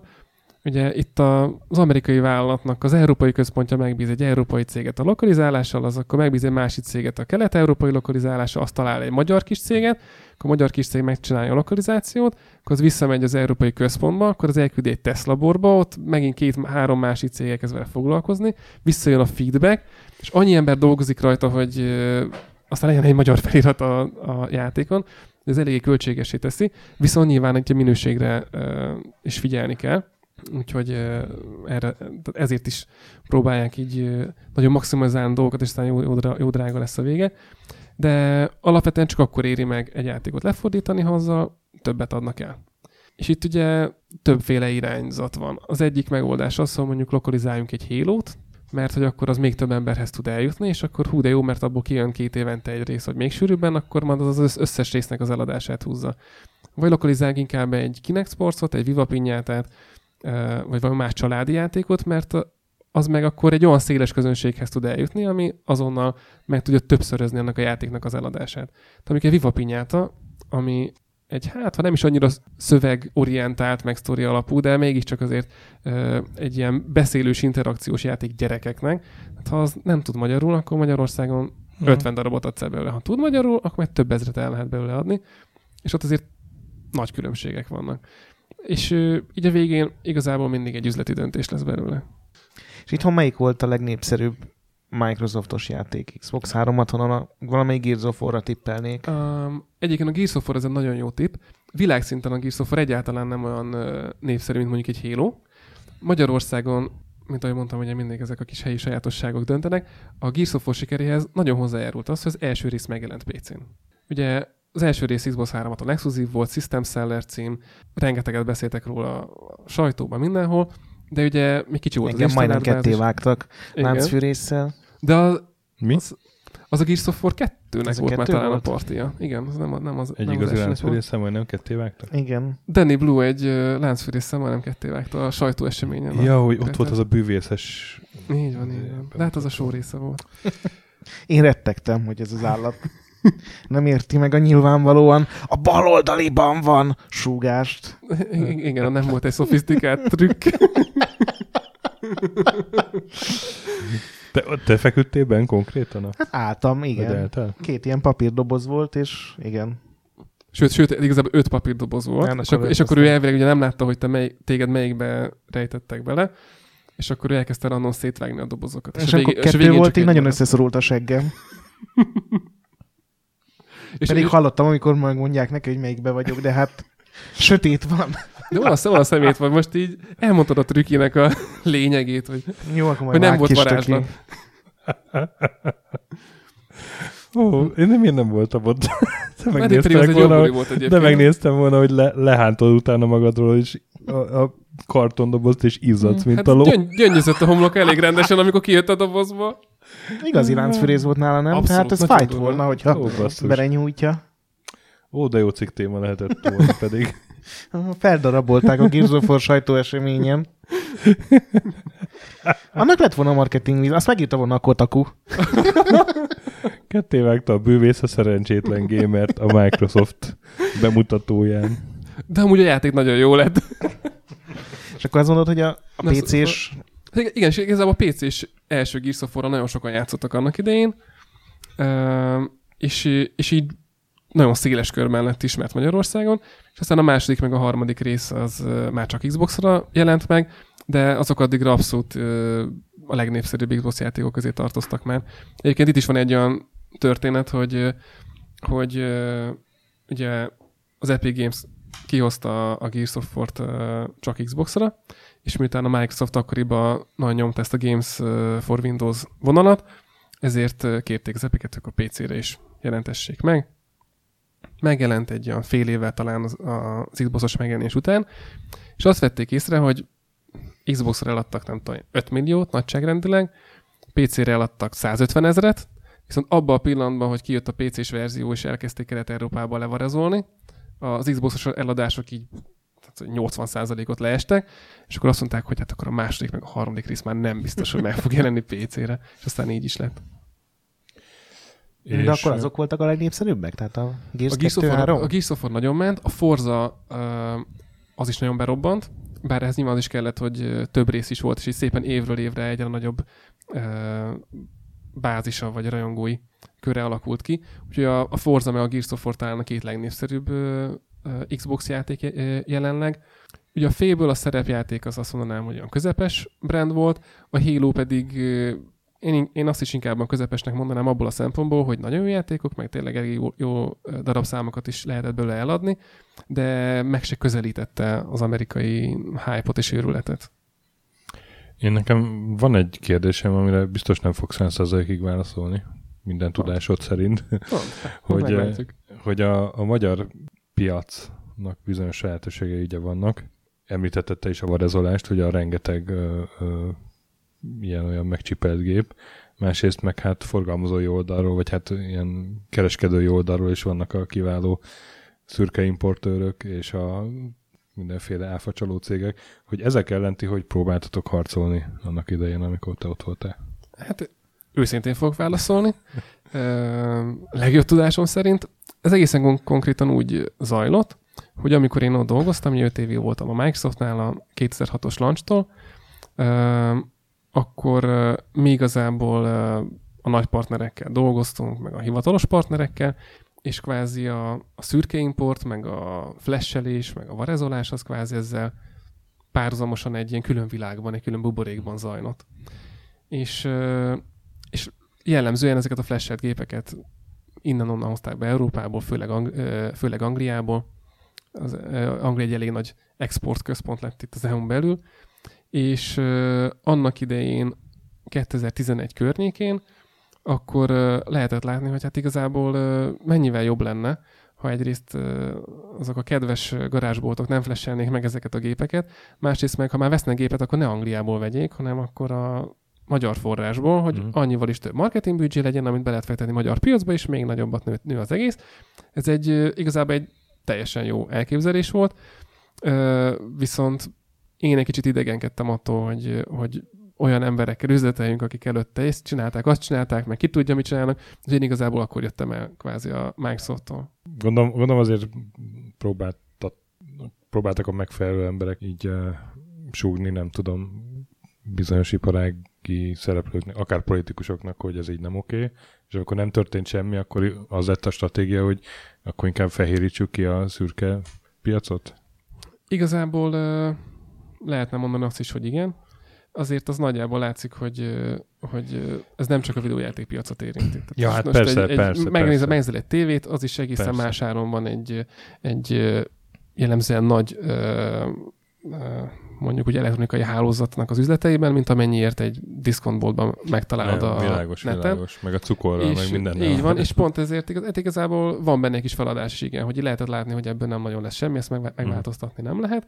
És, és aztán kvázi mondjuk úgy, hogy ilyen alulról jövő kezdeményezéssel ö, kezdett el fehéredni a piac, aztán mennyire sikerült, men- mennyire nem, erről mindenkinek megvan a maga véleménye, de az tény is való, hogy a Microsoft az ö, sokat tett annak idején azért, hogy ö, ez a piac ez átalakuljon, meg a lehetőség szerint tisztuljon is, de ennek a folyamatnak volt olyan része, aminek én már inkább nem voltam része. És neked mi a véleményed, hogy mennyire sikerült?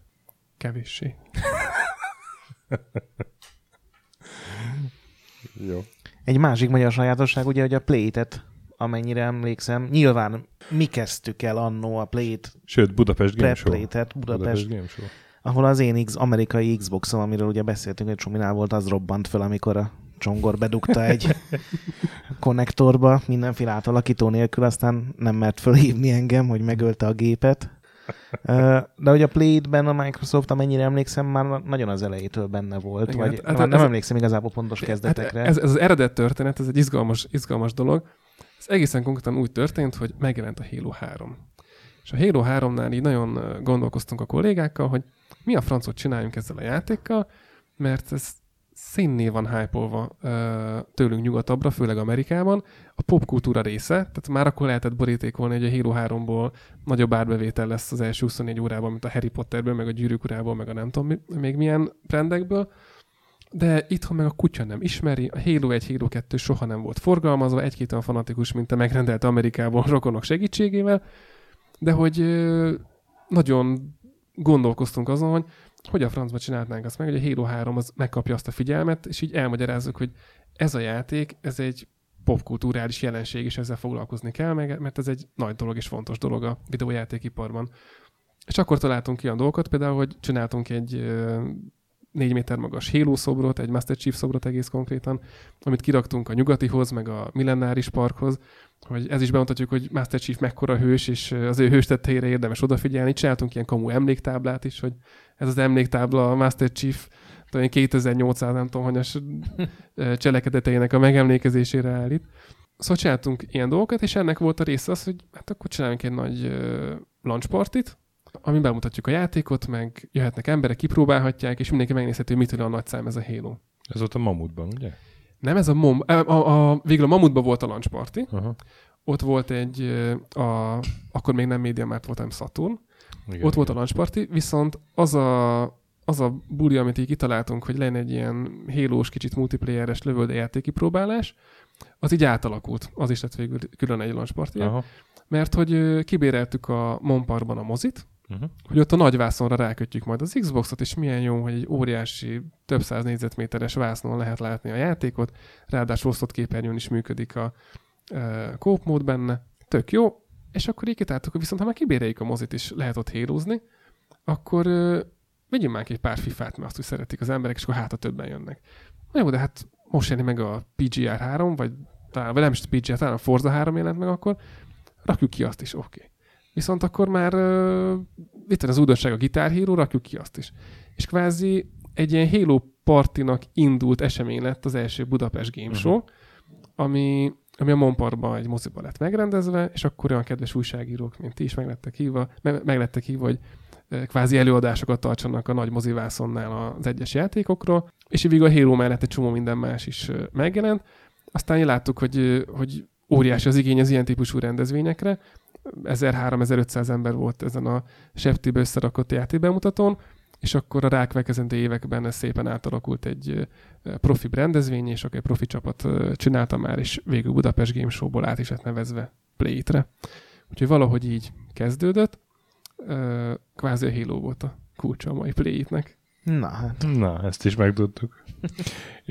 Én emlékszem, az még Budapest Game Show volt, amikor, amikor úgy bemutattátok ott a, a valamelyik Windows-t is. Hogy nem, Így van, az volt a Paplászló sportarénában. az, a sportanyával és ott a valamelyik középvezető. Az a, nem közévező volt, az egész konkrétan a vezérigazgató a, a volt. vezérigazgató volt, a, a, a fentről ereszkedett le egy ilyen csörlőn.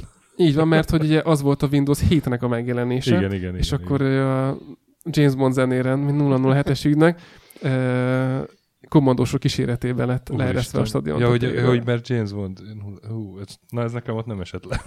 Nehogy azt mondd, hogy, hogy a szóvic bűnözés királya ezen elszűrni. Hát ebben nincsen semmi szó, itt nem ez marketinges észjárás, ez, ez, ez, ez, nekem nincsen ilyenem.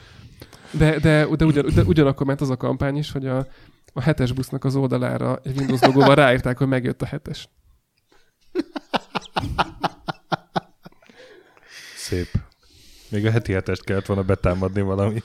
Annyi, annyira szeretném, hogy egyszer tök ilyen őrült marketinges szerepbe, végtelen büdzsébe eljusson, gondolod el, hogy Bármit megtehet. igen. De, de egyébként az a, a sportarénás Budapest Games az tényleg egy nagyon durva rendezvény volt. Hm. Az, az hát 14 ezer ember volt ott, óriási hangulat, úgyhogy az Ja, indította jó be buli ezt, volt, a, igen, ezt igen, a igen, nagy igen. őrületet.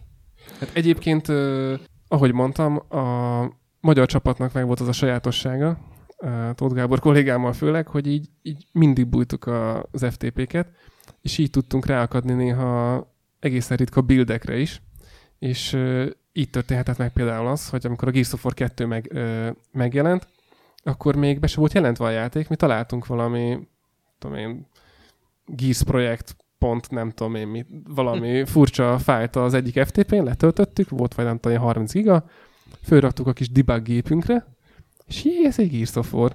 És elkezdtünk játszani úgy a horda móddal, hogy akkor mi nem is tudtuk, hogy ez a horda mód, de nagyon élveztük, hogy minden az a délutánonként elszórakoztunk ott az irodában.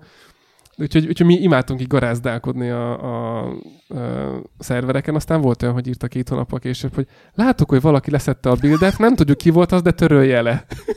Olyan játékot is láttatok, vagy volt ilyen kipróbálható, ami nem is jelent meg végül, tehát ilyen, vagy erre nem nagyon emlékszel. Voltak olyan játékok, amik nem jelentek meg, vagy nagyon más. Hogy most arra nem emlékszem, hogy ezeket így szereztük el be, de ö, például ott a Milo-t is nagyon mutogatták nekünk a Kinect bejelentés kapcsán, meg a Kinect játékoknál ilyen mini játékok volt több is, ami aztán nem jelent meg, vagy nem úgy jelent meg. Én, én azzal emlékszem, hogy ö, az talán végül egy más formában megjelent, de én egy óra hosszát játszottam egy olyan egyszerű arcade játékkal, ami a Kinectnek a tudását demozta. Annyi volt, hogy hogy ezzel a Kinect hardware ami még megvalósult, ezzel is meg tudta azt csinálni, előre nyújtottad a kezedet, és a két hüvelykújadat így fölfel tartott- tartottad, mintha egy dupla lájkot akarnál nyomni valamire, és volt, két, volt, két, volt két löveg a képernyő alján, és azokat a hüvelykújad jobbra-balra döntésével tudtad irányítani, és föntről jöttek a meteorok, és az hüvelykúj mozgatással lehetett így irányítani, és kvázi ezzel demozták, hogy már az újakat is érzékeli a kinek, aztán ez a projekt ez így le, le is állt, úgyhogy végül új, Mhm. új érzékelés nem nagyon lett a kinekben. És hogy volt nektek a, az évetek? Ugye volt valami konferencia, bemutattak. Szerintem januárról kezdődött. Igen, de, de abban a szempontból nagyon jó a kérdés, hogy én azt, én azt imádtam nagyon a, a Microsoftnál, hogy január után jött a február, és, fe, és Akkor basszátok meg. várjál, de azért, mert, azért, mert hogy február végén volt mindig a start konferencia.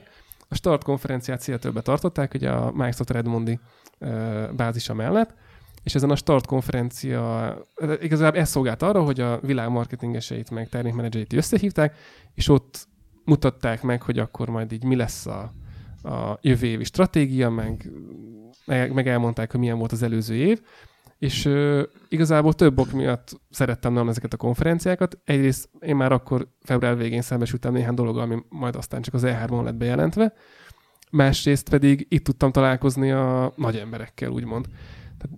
Például a Phil Spencerrel, aki, aki most oh. ugye az Xboxnak az atya, én ott kint seattle éveken keresztül minden februárban együtt fociztam, mert hogy ilyenkor mindig volt egy ilyen nagy torna, amin aki akart, az mehetett focizni, nyilván mindig mentem, és akkor ott a, a Phil Spencer ugye nyilván ő alacsony és zömök, úgyhogy mindig védő volt, úgyhogy párszor le is rúgott a kis szemét. és hogy egyébként varom jó hangulatú bulik voltak, és ott tényleg el lehetett beszélni, a, el lehetett beszélgetni a, a nagy menőkkel, meg a nagy főnökökkel, lehetett szelfizni, csak akkoriban még ezt a szót ezt nem ismerték a Bill gates meg a Steve Ballmerrel, meg a többiekkel.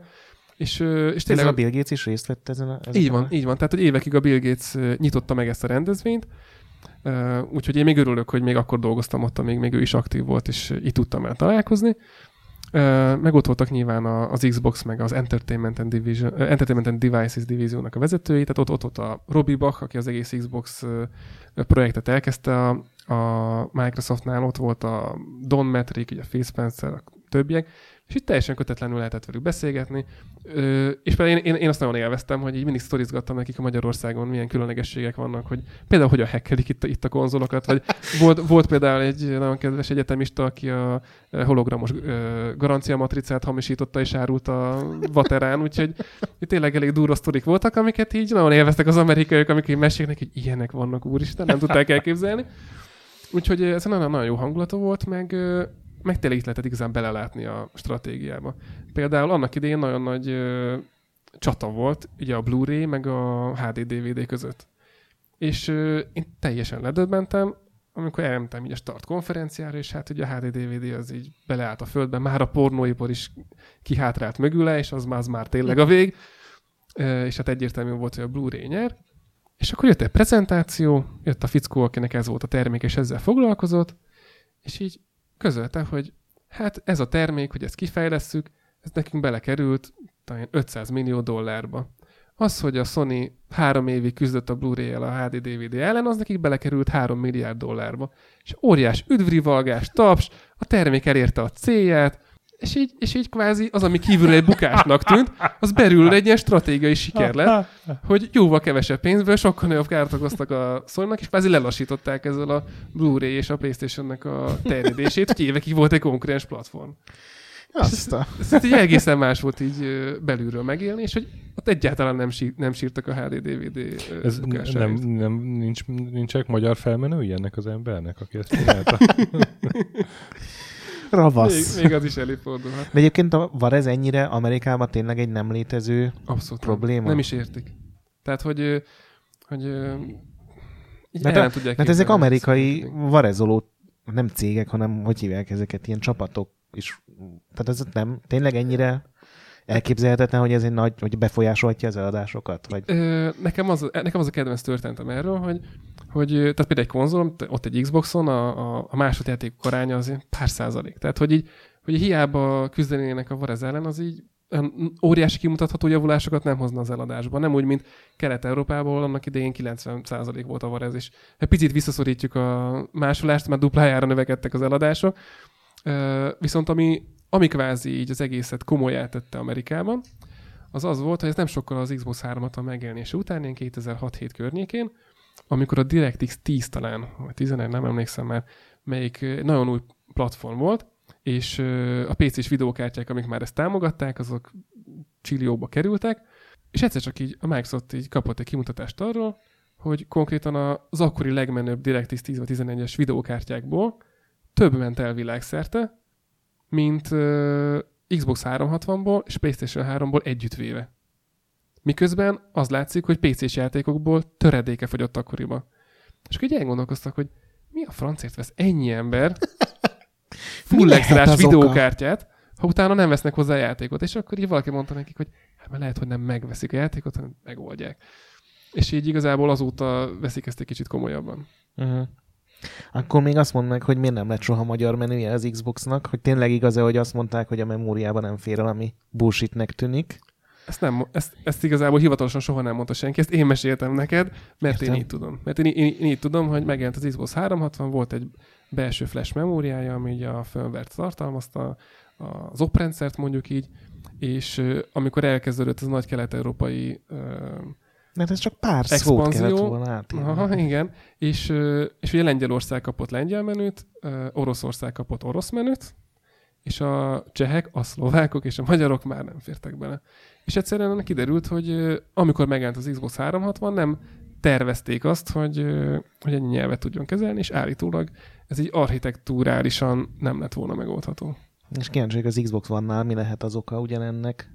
Hát ott már, ott már inkább az, hogy hát úgy tűnik, hogy a magyarok tíz éve megszokták az angol menüt, akkor most meg kell változtatni. És akkor még egy kérdés, hogy az Xbox van, az, vagy az Xbox Live az itthon népszerű volt? Tehát sokan használták? Arról van bármi adatotok? Nagyon népszerű egyébként, igen.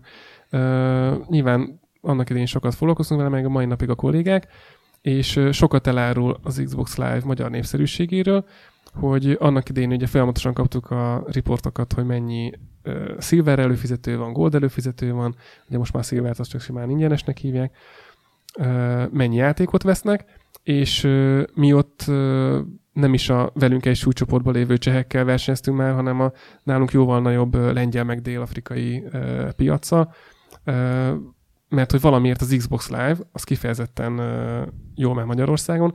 Ehhez szerintem az is hozzájárult, hogy az Xbox 360 az kifejezetten népszerű volt a hardcore játékosok körében Magyarországon, és ők nyilván ők, ők ö, ö, szerették a live-ot, és ugye utána a Kinect tel lett ugye ez kiszélesítve ez a, ez a célközönség.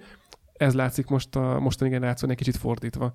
Pont az a hardcore réteg, aki ugye a véleményvezérek, meg az első negatív hangok után elfordultak az Xbox One-tól, azok lettek most általában PlayStation 4 játékosok, vagy nagyon sokan, és most az látszódik, hogy a PlayStation lett egy kicsit hardcore konzol, és az Xbox One lett egy kicsit casual és ezért van az, hogy például egy Metal Gearből ötször annyi fogy PlayStation 4-be, viszont egy Lego Star Wars-ból meg már az Xbox One-ból is uh, egész nagy mennyiségek fogynak. Ha már mondtad a Xbox One-t, László. Térjünk át lassan arra.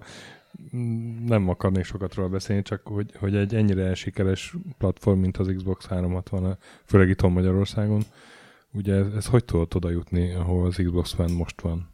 Már lehet, hogy az is sikeres platform a Microsoft szerint, de Tudom, hogy... de, de, ezt, ezt rettenek szegeztek és megpróbálom helyette megválaszolni. De hogy a... Ja igen, neked akartam. Igen. Nem, nem, nem, biztos, hogy Gretnek is meg, megvan a saját véleménye. Tippjeim vannak nekem is. Egyrészt előtte nem sokkal zajlódott be egy nagy váltás a Microsoftnál. Ugye a Robbie Bach, aki az egészet elkezdte, Aha. ő nyugdíjba ment, Igen. és ugye az Electronic Arts-tól leszerződtették a Don Metriket, aki mindenki agyon dicsért, és egyébként én is nagyon szerettem vele együtt dolgozni, tök értelmes pasinak ismertem meg abban az időben, és ő lett az, aki profitábilissá faragta az Xbox üzletágat, ilyen kvázi ilyen jól beszélő, eladható, jóképű gyerek volt, aki az E3 sókat is Steven Spielberger, ugye, akinek bejelentésnél nagyon jól le tudta vezényelni.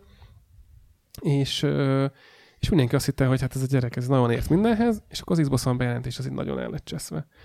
Én úgy gondolom, ez az én privát véleményem, hogy ez valószínűleg annak köszönhető, hogy hogy amit az elején mondtam, hogy a Microsoft mindig nagyon figyelt a rajongóknak a szavára, és mindent letesztelt, és mindenre nagyon odafigyelt, az valószínűleg itt egy picit elcsúszott.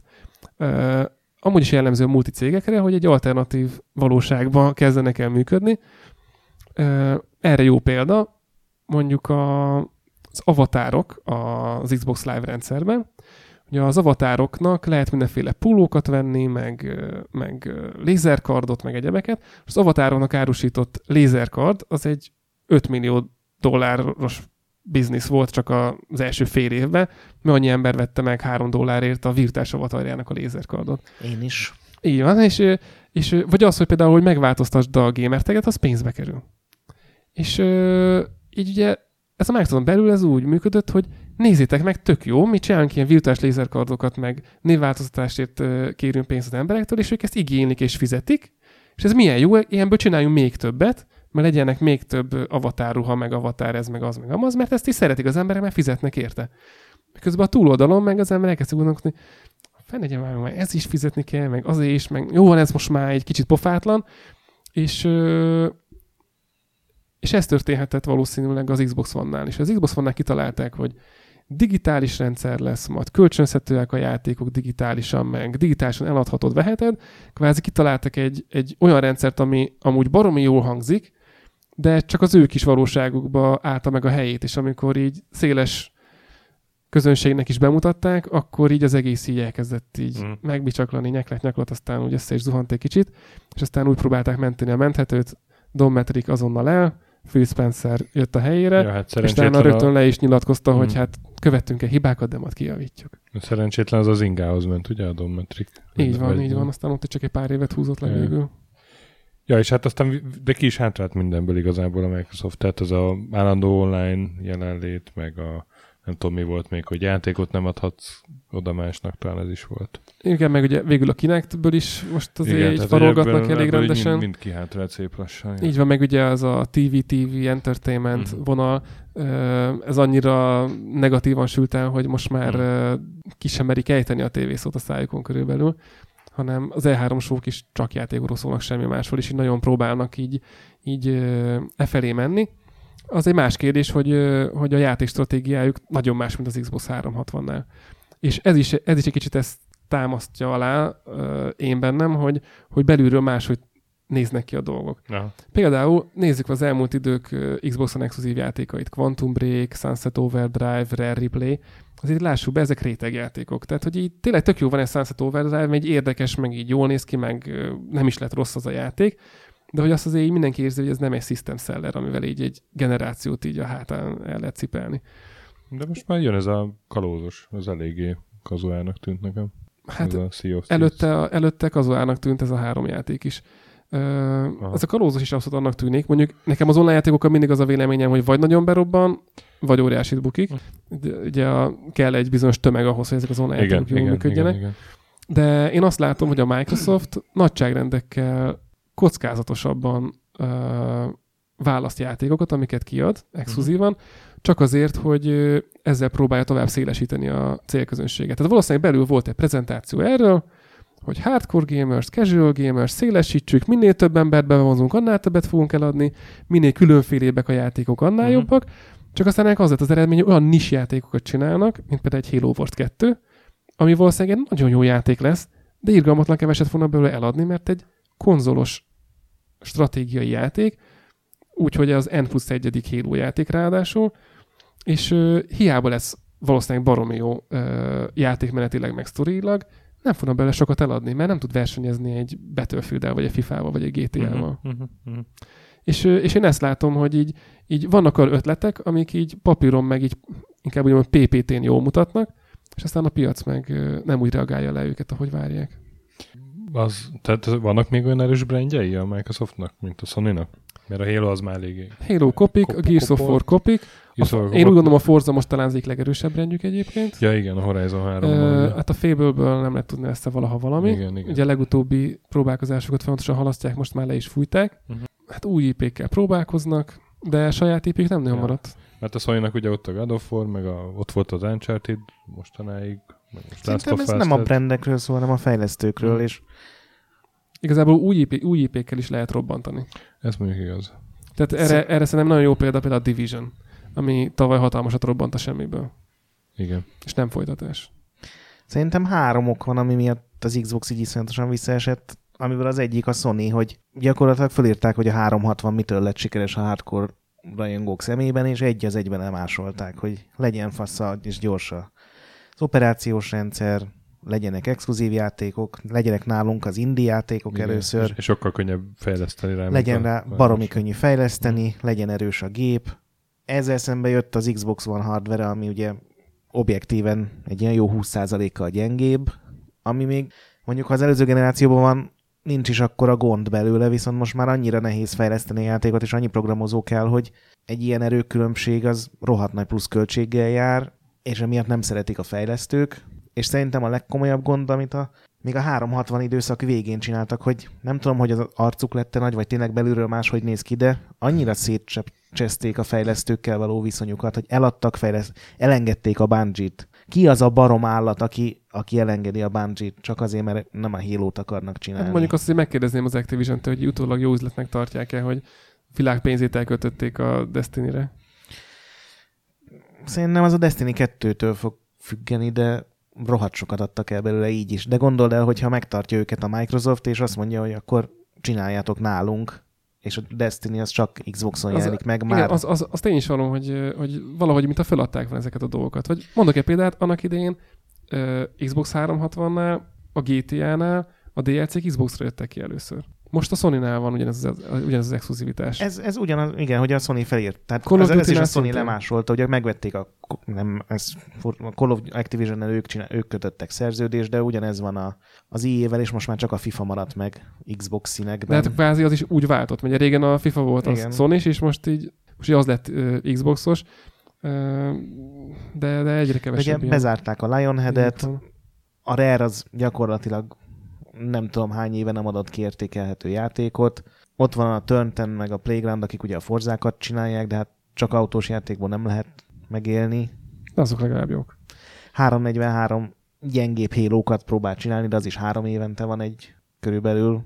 Úgyhogy szerintem ez egy ilyen... Hiányzik az átütő erő. Az látszik. Megfáradtak a brandjék, és, és az új, új IP-k, amikkel próbálkoznak, meg túl is piacokat ö, Meg céloznak. nem, nincsenek fejlesztőik, nincsenek tehetséges fejlesztő csapatok. A Sony meg ugye még a PS3 gyengébb időszakában is megtartott mindenkit, és 9 évig finanszírozták a Last Guardian-t. Microsoft ez soha nem menne bele, hát ugye most törölték a Scaleboundot, ami mondjuk szarjátéknak tűnt így az elejétől kezdve, de akkor meg ne öljenek bele négy évig pénzt. Hát de is mondjuk, de mondjuk furcsa. ott, mondjuk annak idején erre is volt ellenpélda, az LMV-k.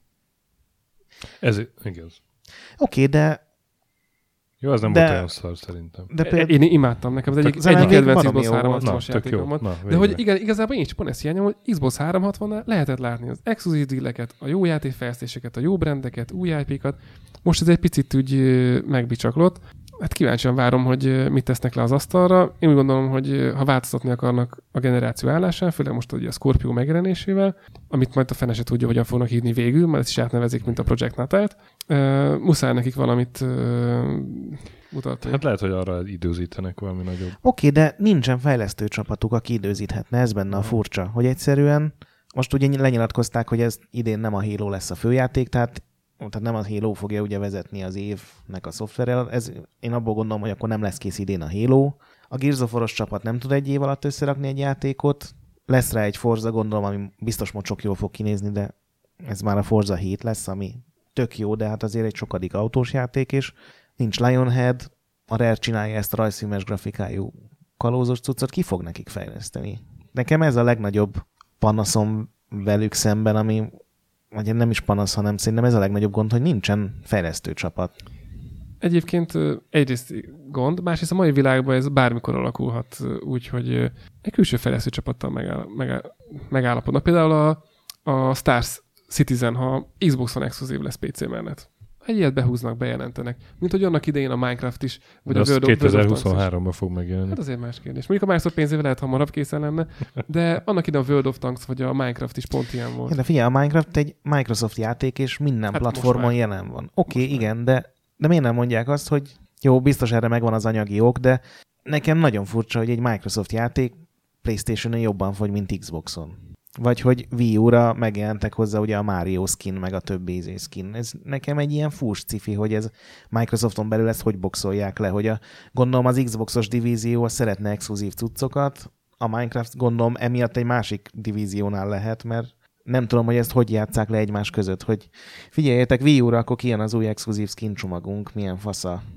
Igen, nem egy egyszerű kérdés, bár itt is ö, jellemző az az amerikai cégekre, hogy ők ugye nagyon politikusak ilyenkor, és hát ők nem zárkoznak el senkit. Tehát most, most csak azért ne legyen Wii U skin csomag, mert az a Nintendo-é, és hát ha ugyan már, ugyan már. Tehát, hogy ők így erre próbálnak odafigyelni így kicsit így politikusan, hogy, hogy ne a gonosz multi szerepében tűnjenek fel. Oké, okay, de egy konzolt a- az exkluzív játékok tesznek így különlegessé. Hát ezért várom én az idei E3-at, hogy vajon mutatnak-e valamit. Nagyon remélem, hogy elő tudnak valamivel rukkolni, de így nehezen tudom elképzelni, hogy ki az a fejlesztő csapat, aki, aki le tud tenni valami nagyon eredetit és nagyon faszát. Na, milyen pozitív végszót. Sikerült ide. Szerintem a 360 minden idők egyik legjobb, kentened. legjobb konzolja volt.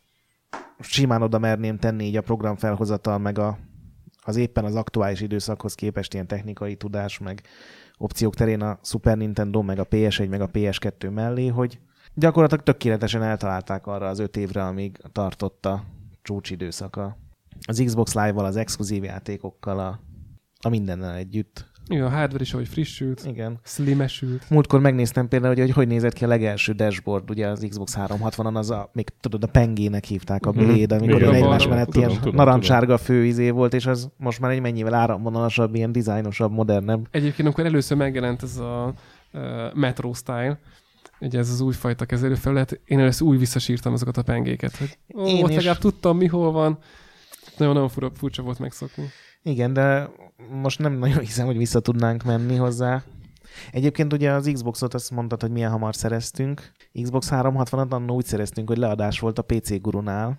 Valamelyik számot adtuk le, ugye megjelent azt hiszem december másodikán uh-huh. Európában, és a Sasa, akinek nyilván egy leadáskor semmi jobb dolga nem volt, talált egy fickót a neten, aki vett Ausztriában Xbox 360-akat még aznap, és valahol a határ mellé kellett leautóznunk És van is voltak fotó, hogy ott álltok a dobozokkal, Lehet, emlé- aha. emlékszem.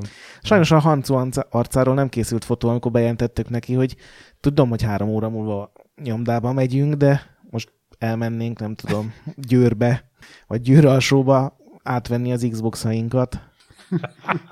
Nem volt barátságos és ö, kollegiális a tekintete, amikor ott hagytuk a Gavennel, meg a többiekkel, hogy birkózzon. Na, ez egy jó nap volt a King Konggal, meg a... Meg ez nem volt egy jó, jó launch, az i- legelső Xboxnak sokkal erősebb volt a játék felhozatala. Igen, igen. A Cameo volt talán a... Perfect Dive Zero. Cameo, Perfect Dark Zero, Call of Duty 2, King Kong, meg egy csomó kisebb cucc. Na, hát én azért reméljük, hogy a Xbox feltámad, vagy, vagy Én nagyon remélem, hogy valami magára talál. adót előhúznak az E3-ra valami ismeretlen, de nagyon fasz a cuccot. Ilyen, ilyen új hardverük, talán VR fronton is robbantanak valamit, hogyha ezt a fejlesztői játék felhozatalos mizériát megoldják valahogy, vagy legalább így szépítenek benne, akkor még lehet ez egy jó év. Hát új hardware az a sony is lesz. Vagy van, nem. Igen. Hát ez is furcsa egyébként, hogy ilyen félgenerációsá válik Mhm. így a konzolpiac, igen, igen. de ezt majd meglátjuk utólag. Majd amikor az lesz a retro, kielemezzük, hogy mekkora Majd hülyék voltak. Attila, egy kicsit beszéljünk rólad is, hogy mi volt az első videójáték, amivel találkoztál. Nem egyszerű kérdés. Az- Hát az első videójáték talán még ZX Spectrumon, vagy valami kőkorszaki Commodore-on. Én amire nagyon emlékszem, az volt egy Donald kacsás játék, ahol uh, egy játszóteret kellett építeni. Ami van. Donald's Playground, vagy valami Bizony, ilyesmi volt a bizony. címe. Én azt nagyon imádtam gyerekként, úgyhogy az így élénken él bennem. És azt ott kicsinálta? El Love, a Igen, Larry, Larry. Larry játékok atya. Így van, így És van. egyébként egy csomó Disney játékot csinált, Igen. mert azokért kapott jó pénzt. Hát meg benne meg lehetett Disney.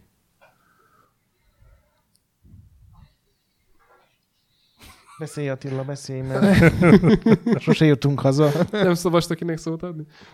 Szóval, uh, szóval anna- annak idején így, így, így Hmm. kisgyerekként sikerült így bele De a C64. csapnom. Hát meg ö, Úgy C64, emlékszem. meg így van, meg akkor táborokban már Amigával is találkoztam, aztán akkor az első még nem, nem sem hogy XT vagy AT gépünk volt, akkor mindenki erről beszélt, kinek van XT, kinek van AT gépe, meg 286-os, meg aztán 386-os. 486-os. DX, DX2. Így van, így van. 3DFX. Mi, mi, mi, mi an, annak, idején, annak idején, aki ilyen, mit én, 15 évesen kapta az első gépét már a Pentium korszakban, annak mondtuk is, hogy á, annak nyakába szakadt a Pentium, az nem tudja mi a jó. Úgyhogy már akkor, akkor lenni, már, ak, már akkor így retroztunk. Úgyhogy, úgyhogy kvázi én nagyon szerettem játékokat mindig. Egyetemista koromban talán kicsit túlzásba is vittem. és, és nem feltétlenül gondoltam volna, hogy, hogy ebben meg is lehet élni, és aztán a mai, ma, így a ma- mai napig furcsálják egyes emberek, hogy így, így ez, egy, ez egy szakma, és így a játékokból így pénzt is lehet keresni, ami egyébként egészen furcsán alakult. Én egyetemista koromban egy ilyen marketinges tanulmányi versenyen elindultam a barátaimmal. Mi? Marketinges tanulmányi verseny? Így van, tehát egy ilyen marketing feladatot kellett megcsinálni, és azt kellett prezentálni. Tehát egy ilyen marketing ö, feladat volt, és abban így versenyezni kellett csapatoknak, hogy ki tudja a legkreatívabban megoldani a kihívást. Ja, de ez már főiskolán volt. Ö, így van, ez már az egyetemi időszakban volt, és ö, abban az évben ezt a versenyt, ez én éves, évente megrendezésre kerülő verseny volt, abban az évben az Electronic Arts támogatta, és ezért a FIFA kampány volt a téma. És ö, mi is ott prezentáltunk, és hát miután a játékhoz eléggé jól értettünk, a marketinget azt még csak tanulgattuk, ezért ö, aztán az lett a vége a dolognak, hogy ugyan a marketing versenyen nem mi nyertünk meg, mert voltak nálunk tapasztaltabbak, viszont kaptunk egy külön díjat, mert hogy annak idején írtunk olyan dolgokat a marketing tervbe például, hogy milyen jó lenne, ha lokalizálva lenne a FIFA és magyar kommentátorok lennének benne, vagy milyen jó lenne csinálni egy olyan rócsót, ahol fifázni is kell, meg focizni is, és akkor így együtt tudnak bulizni az emberek is. Ez a ti ötletetek volt a FIFA 4 v és ö, nem a mi ötletünk volt, hanem konkrétan ugye a Jó Ildi, aki, aki ezeknek a, a, az ötlet gazdája, ő így rájött, hogy mi kvázi ugyanazokat a dolgokat találtok ki, amiket ők is pont akkor terveztek, és aztán kvázi egy hónapra rá meg is valósultak. és miután annyira egybevágott így a kvázi gondolkodásunk, ő ajánlott nekünk egy ilyen külön díjat, hogy szakmai gyakorlatot kapunk az Electronic Arts-nál. Aztán egy pár hónappal később, mire oda kerültünk volna, hogy akkor kezdjük a szakmai gyakorlatot, őt, őt így lefejvadászolt a Microsoft, és így elment a Microsofthoz, és akkor felhívott, hogy mi lenne, ha szakmai gyakorlatot, azt, azt akkor nem az EA-nál, hanem a Microsoftnál kezdeném. És akkor ott voltak a HR körök, meg egyebek, úgy így kerültem a Microsofthoz, és akkor ott először még ilyen kis területi képviselő voltam, jártam a médiamártokat, meg a boltokat, és aztán egyszer csak marketinges lettem, és akkor úgy, úgy igazából onnan robbant be az egész, az úgy, az úgy nagyon beindult, akkor úgy nagyon elememre találtam, és ezt nagyon élveztem. És mit csináltál a Microsoftos évek után? A Microsoftos évek után, öt év Microsoft után elmentem a Samsunghoz, ott mobiltelefonokkal, tabletekkel és egyéb termékekkel foglalkoztam. Ú, az is egy érdekes cégkultúra lehetett. Az abszolút az volt. nagyon nagy tapasztalat volt, én azt nagyon élveztem, hogy a Microsoft az egy olyan cég egyébként, azért tudni kell, hogy ez egy olyan ilyen B2B, ilyen business cég, hogy így a nagyvállalatok már megveszik 4000 PC-re a Windows-t, meg majd eladunk neki 2000 Office licensz, és akkor majd abból lesz árbevétel. És ez a fogyasztói piac, ez egy kicsit így háttérben van szorítva, vagy főleg Magyarországon akkoriban, hogy 50 ezer forint egy dobozos Windows, hát jó van, már megvesznek páran, azonnal kirakjuk a polcra, aztán ott vége is a bulinak. És kvázi a fogyasztói piacnak a, a menedzsmentje az így az Xbox-ra szűkült, és mi egy ilyen fekete bárány voltunk ott a microsoft belül, és amikor a Samsunghoz kerültem, akkor meg rájöttem, hogy itt mindenki ugyanazt a nyelvet beszél, itt mindenki a fogyasztói piacon adja a termékeit, a hűtőt, a mosógépet, a tabletet, a fényképezőt, a bármit, és akkor kvázi a B2B divízió az, ami egy ilyen kis pici szeglet az egésznek, és a hoteleknek adják el a tévéket. és azt én nagyon élveztem, így, így, így így, hogy, hogy, hogy kvázi az a szemlélet, ami a Microsoftnál csak az Xbox divízió volt, az itt az, itt az egész cégre jellemző. Úgyhogy azt két és fél évig csináltam, de szokták mondani, hogy a Samsungnál minden év duplán számít, hogy igazából az is öt év volt. És utána, és utána kerültem a, az 576 kilobájthoz, ahol, ahol nagyon érdekes volt egy, egy magyar cég színeiben vele kukkantani a, a videójátékiparnak a, kicsit a másik oldalába. Úgyhogy azt is nagyon élveztem, az a történet nemrég ért véget, de, de nagyon jó volt visszatérni a videójátékiparba, és egy kicsit így nehezen is engedem el ezt a területet. És akkor most mivel foglalkozol? Mert szerint már nem az 576-nál vagy. Most egy saját marketing ügynökséget csináltam, azzal foglalkozom. Itt is azért valamelyest így érintőlegesen játékokkal foglalkozunk, de azért itt sok más téma is előkerül. Én egyébként Na. még annyit tennék hozzá, hogy nem csak azért volt a dok fekete bárányok a Microsoftnál, mert fogyasztókkal tartottátok a kapcsolatot, hanem mert rohadt hangos gitárhíró partikat csináltatok a nap közepén, amikor körülöttetek több száz szerencsétlen az Open Office-ában laptop fölé görnyedve, nem tudom, Excelekkel. Hát mondjuk úgy, mondjuk, mondjuk úgy, hogy mai napig nagyon szívesen emlékszem vissza arra az öt évre, amit a Microsoftnál töltöttem, Úgyhogy ezért is beszéltem most nagyon szívesen nektek az ott töltött időszakról, meg az Xboxról. Nekem tényleg az egy nagyon-nagyon szép és jó időszak volt, és örülök, hogy részre lettem annak, hogy az Xbox az Magyarországon kifejezetten sikeresé tudott válni, és az egyik legxboxosabb ország lehettünk. Na jó, most már úgy beszél, mint a Edviti a Nintendo-ról. Hát figyelj, mi, miután lehúzod, lehúzod az Xbox One-t, valahogy vissza kell hozni a sírban ezt a műsort, hogy Igen, a, már nem hogy a volt dolg... kollégám is meghallgathassák. Már nem ott dolgozol.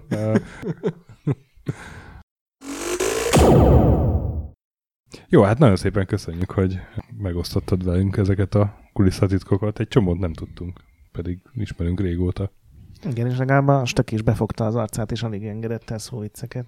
De ha igen, akkor nagy csönd volt. Hát ez majd kivágja. Jó van lesz. Majd ut- utólag, utólag majd párot belevágok. az, az remek lenne, ilyen teljesen más hangon. Majd totál, így mondat közepébe. Kulacs! Mert oda így. Mert oda, mert, mert, mert, mert illik oda. Igen, mert illik oda a kulacs. E, e, te, ennyit tudsz a szóviccekről. Na zárjuk le kulturáltan még mielőtt. szóval, szóval köszönjük szépen. Ti pedig legyetek velünk két hét múlva is, amikor egy másik vendége jövünk, de előtte jövő héten Checkpoint Mini, szokás szerint. Addig is játszatok sokat, mentsetek sűrűn, sűrűn előtt. Boss fight előtt pláne. Nagy pixel. A nagy pixel, az gyönyörű.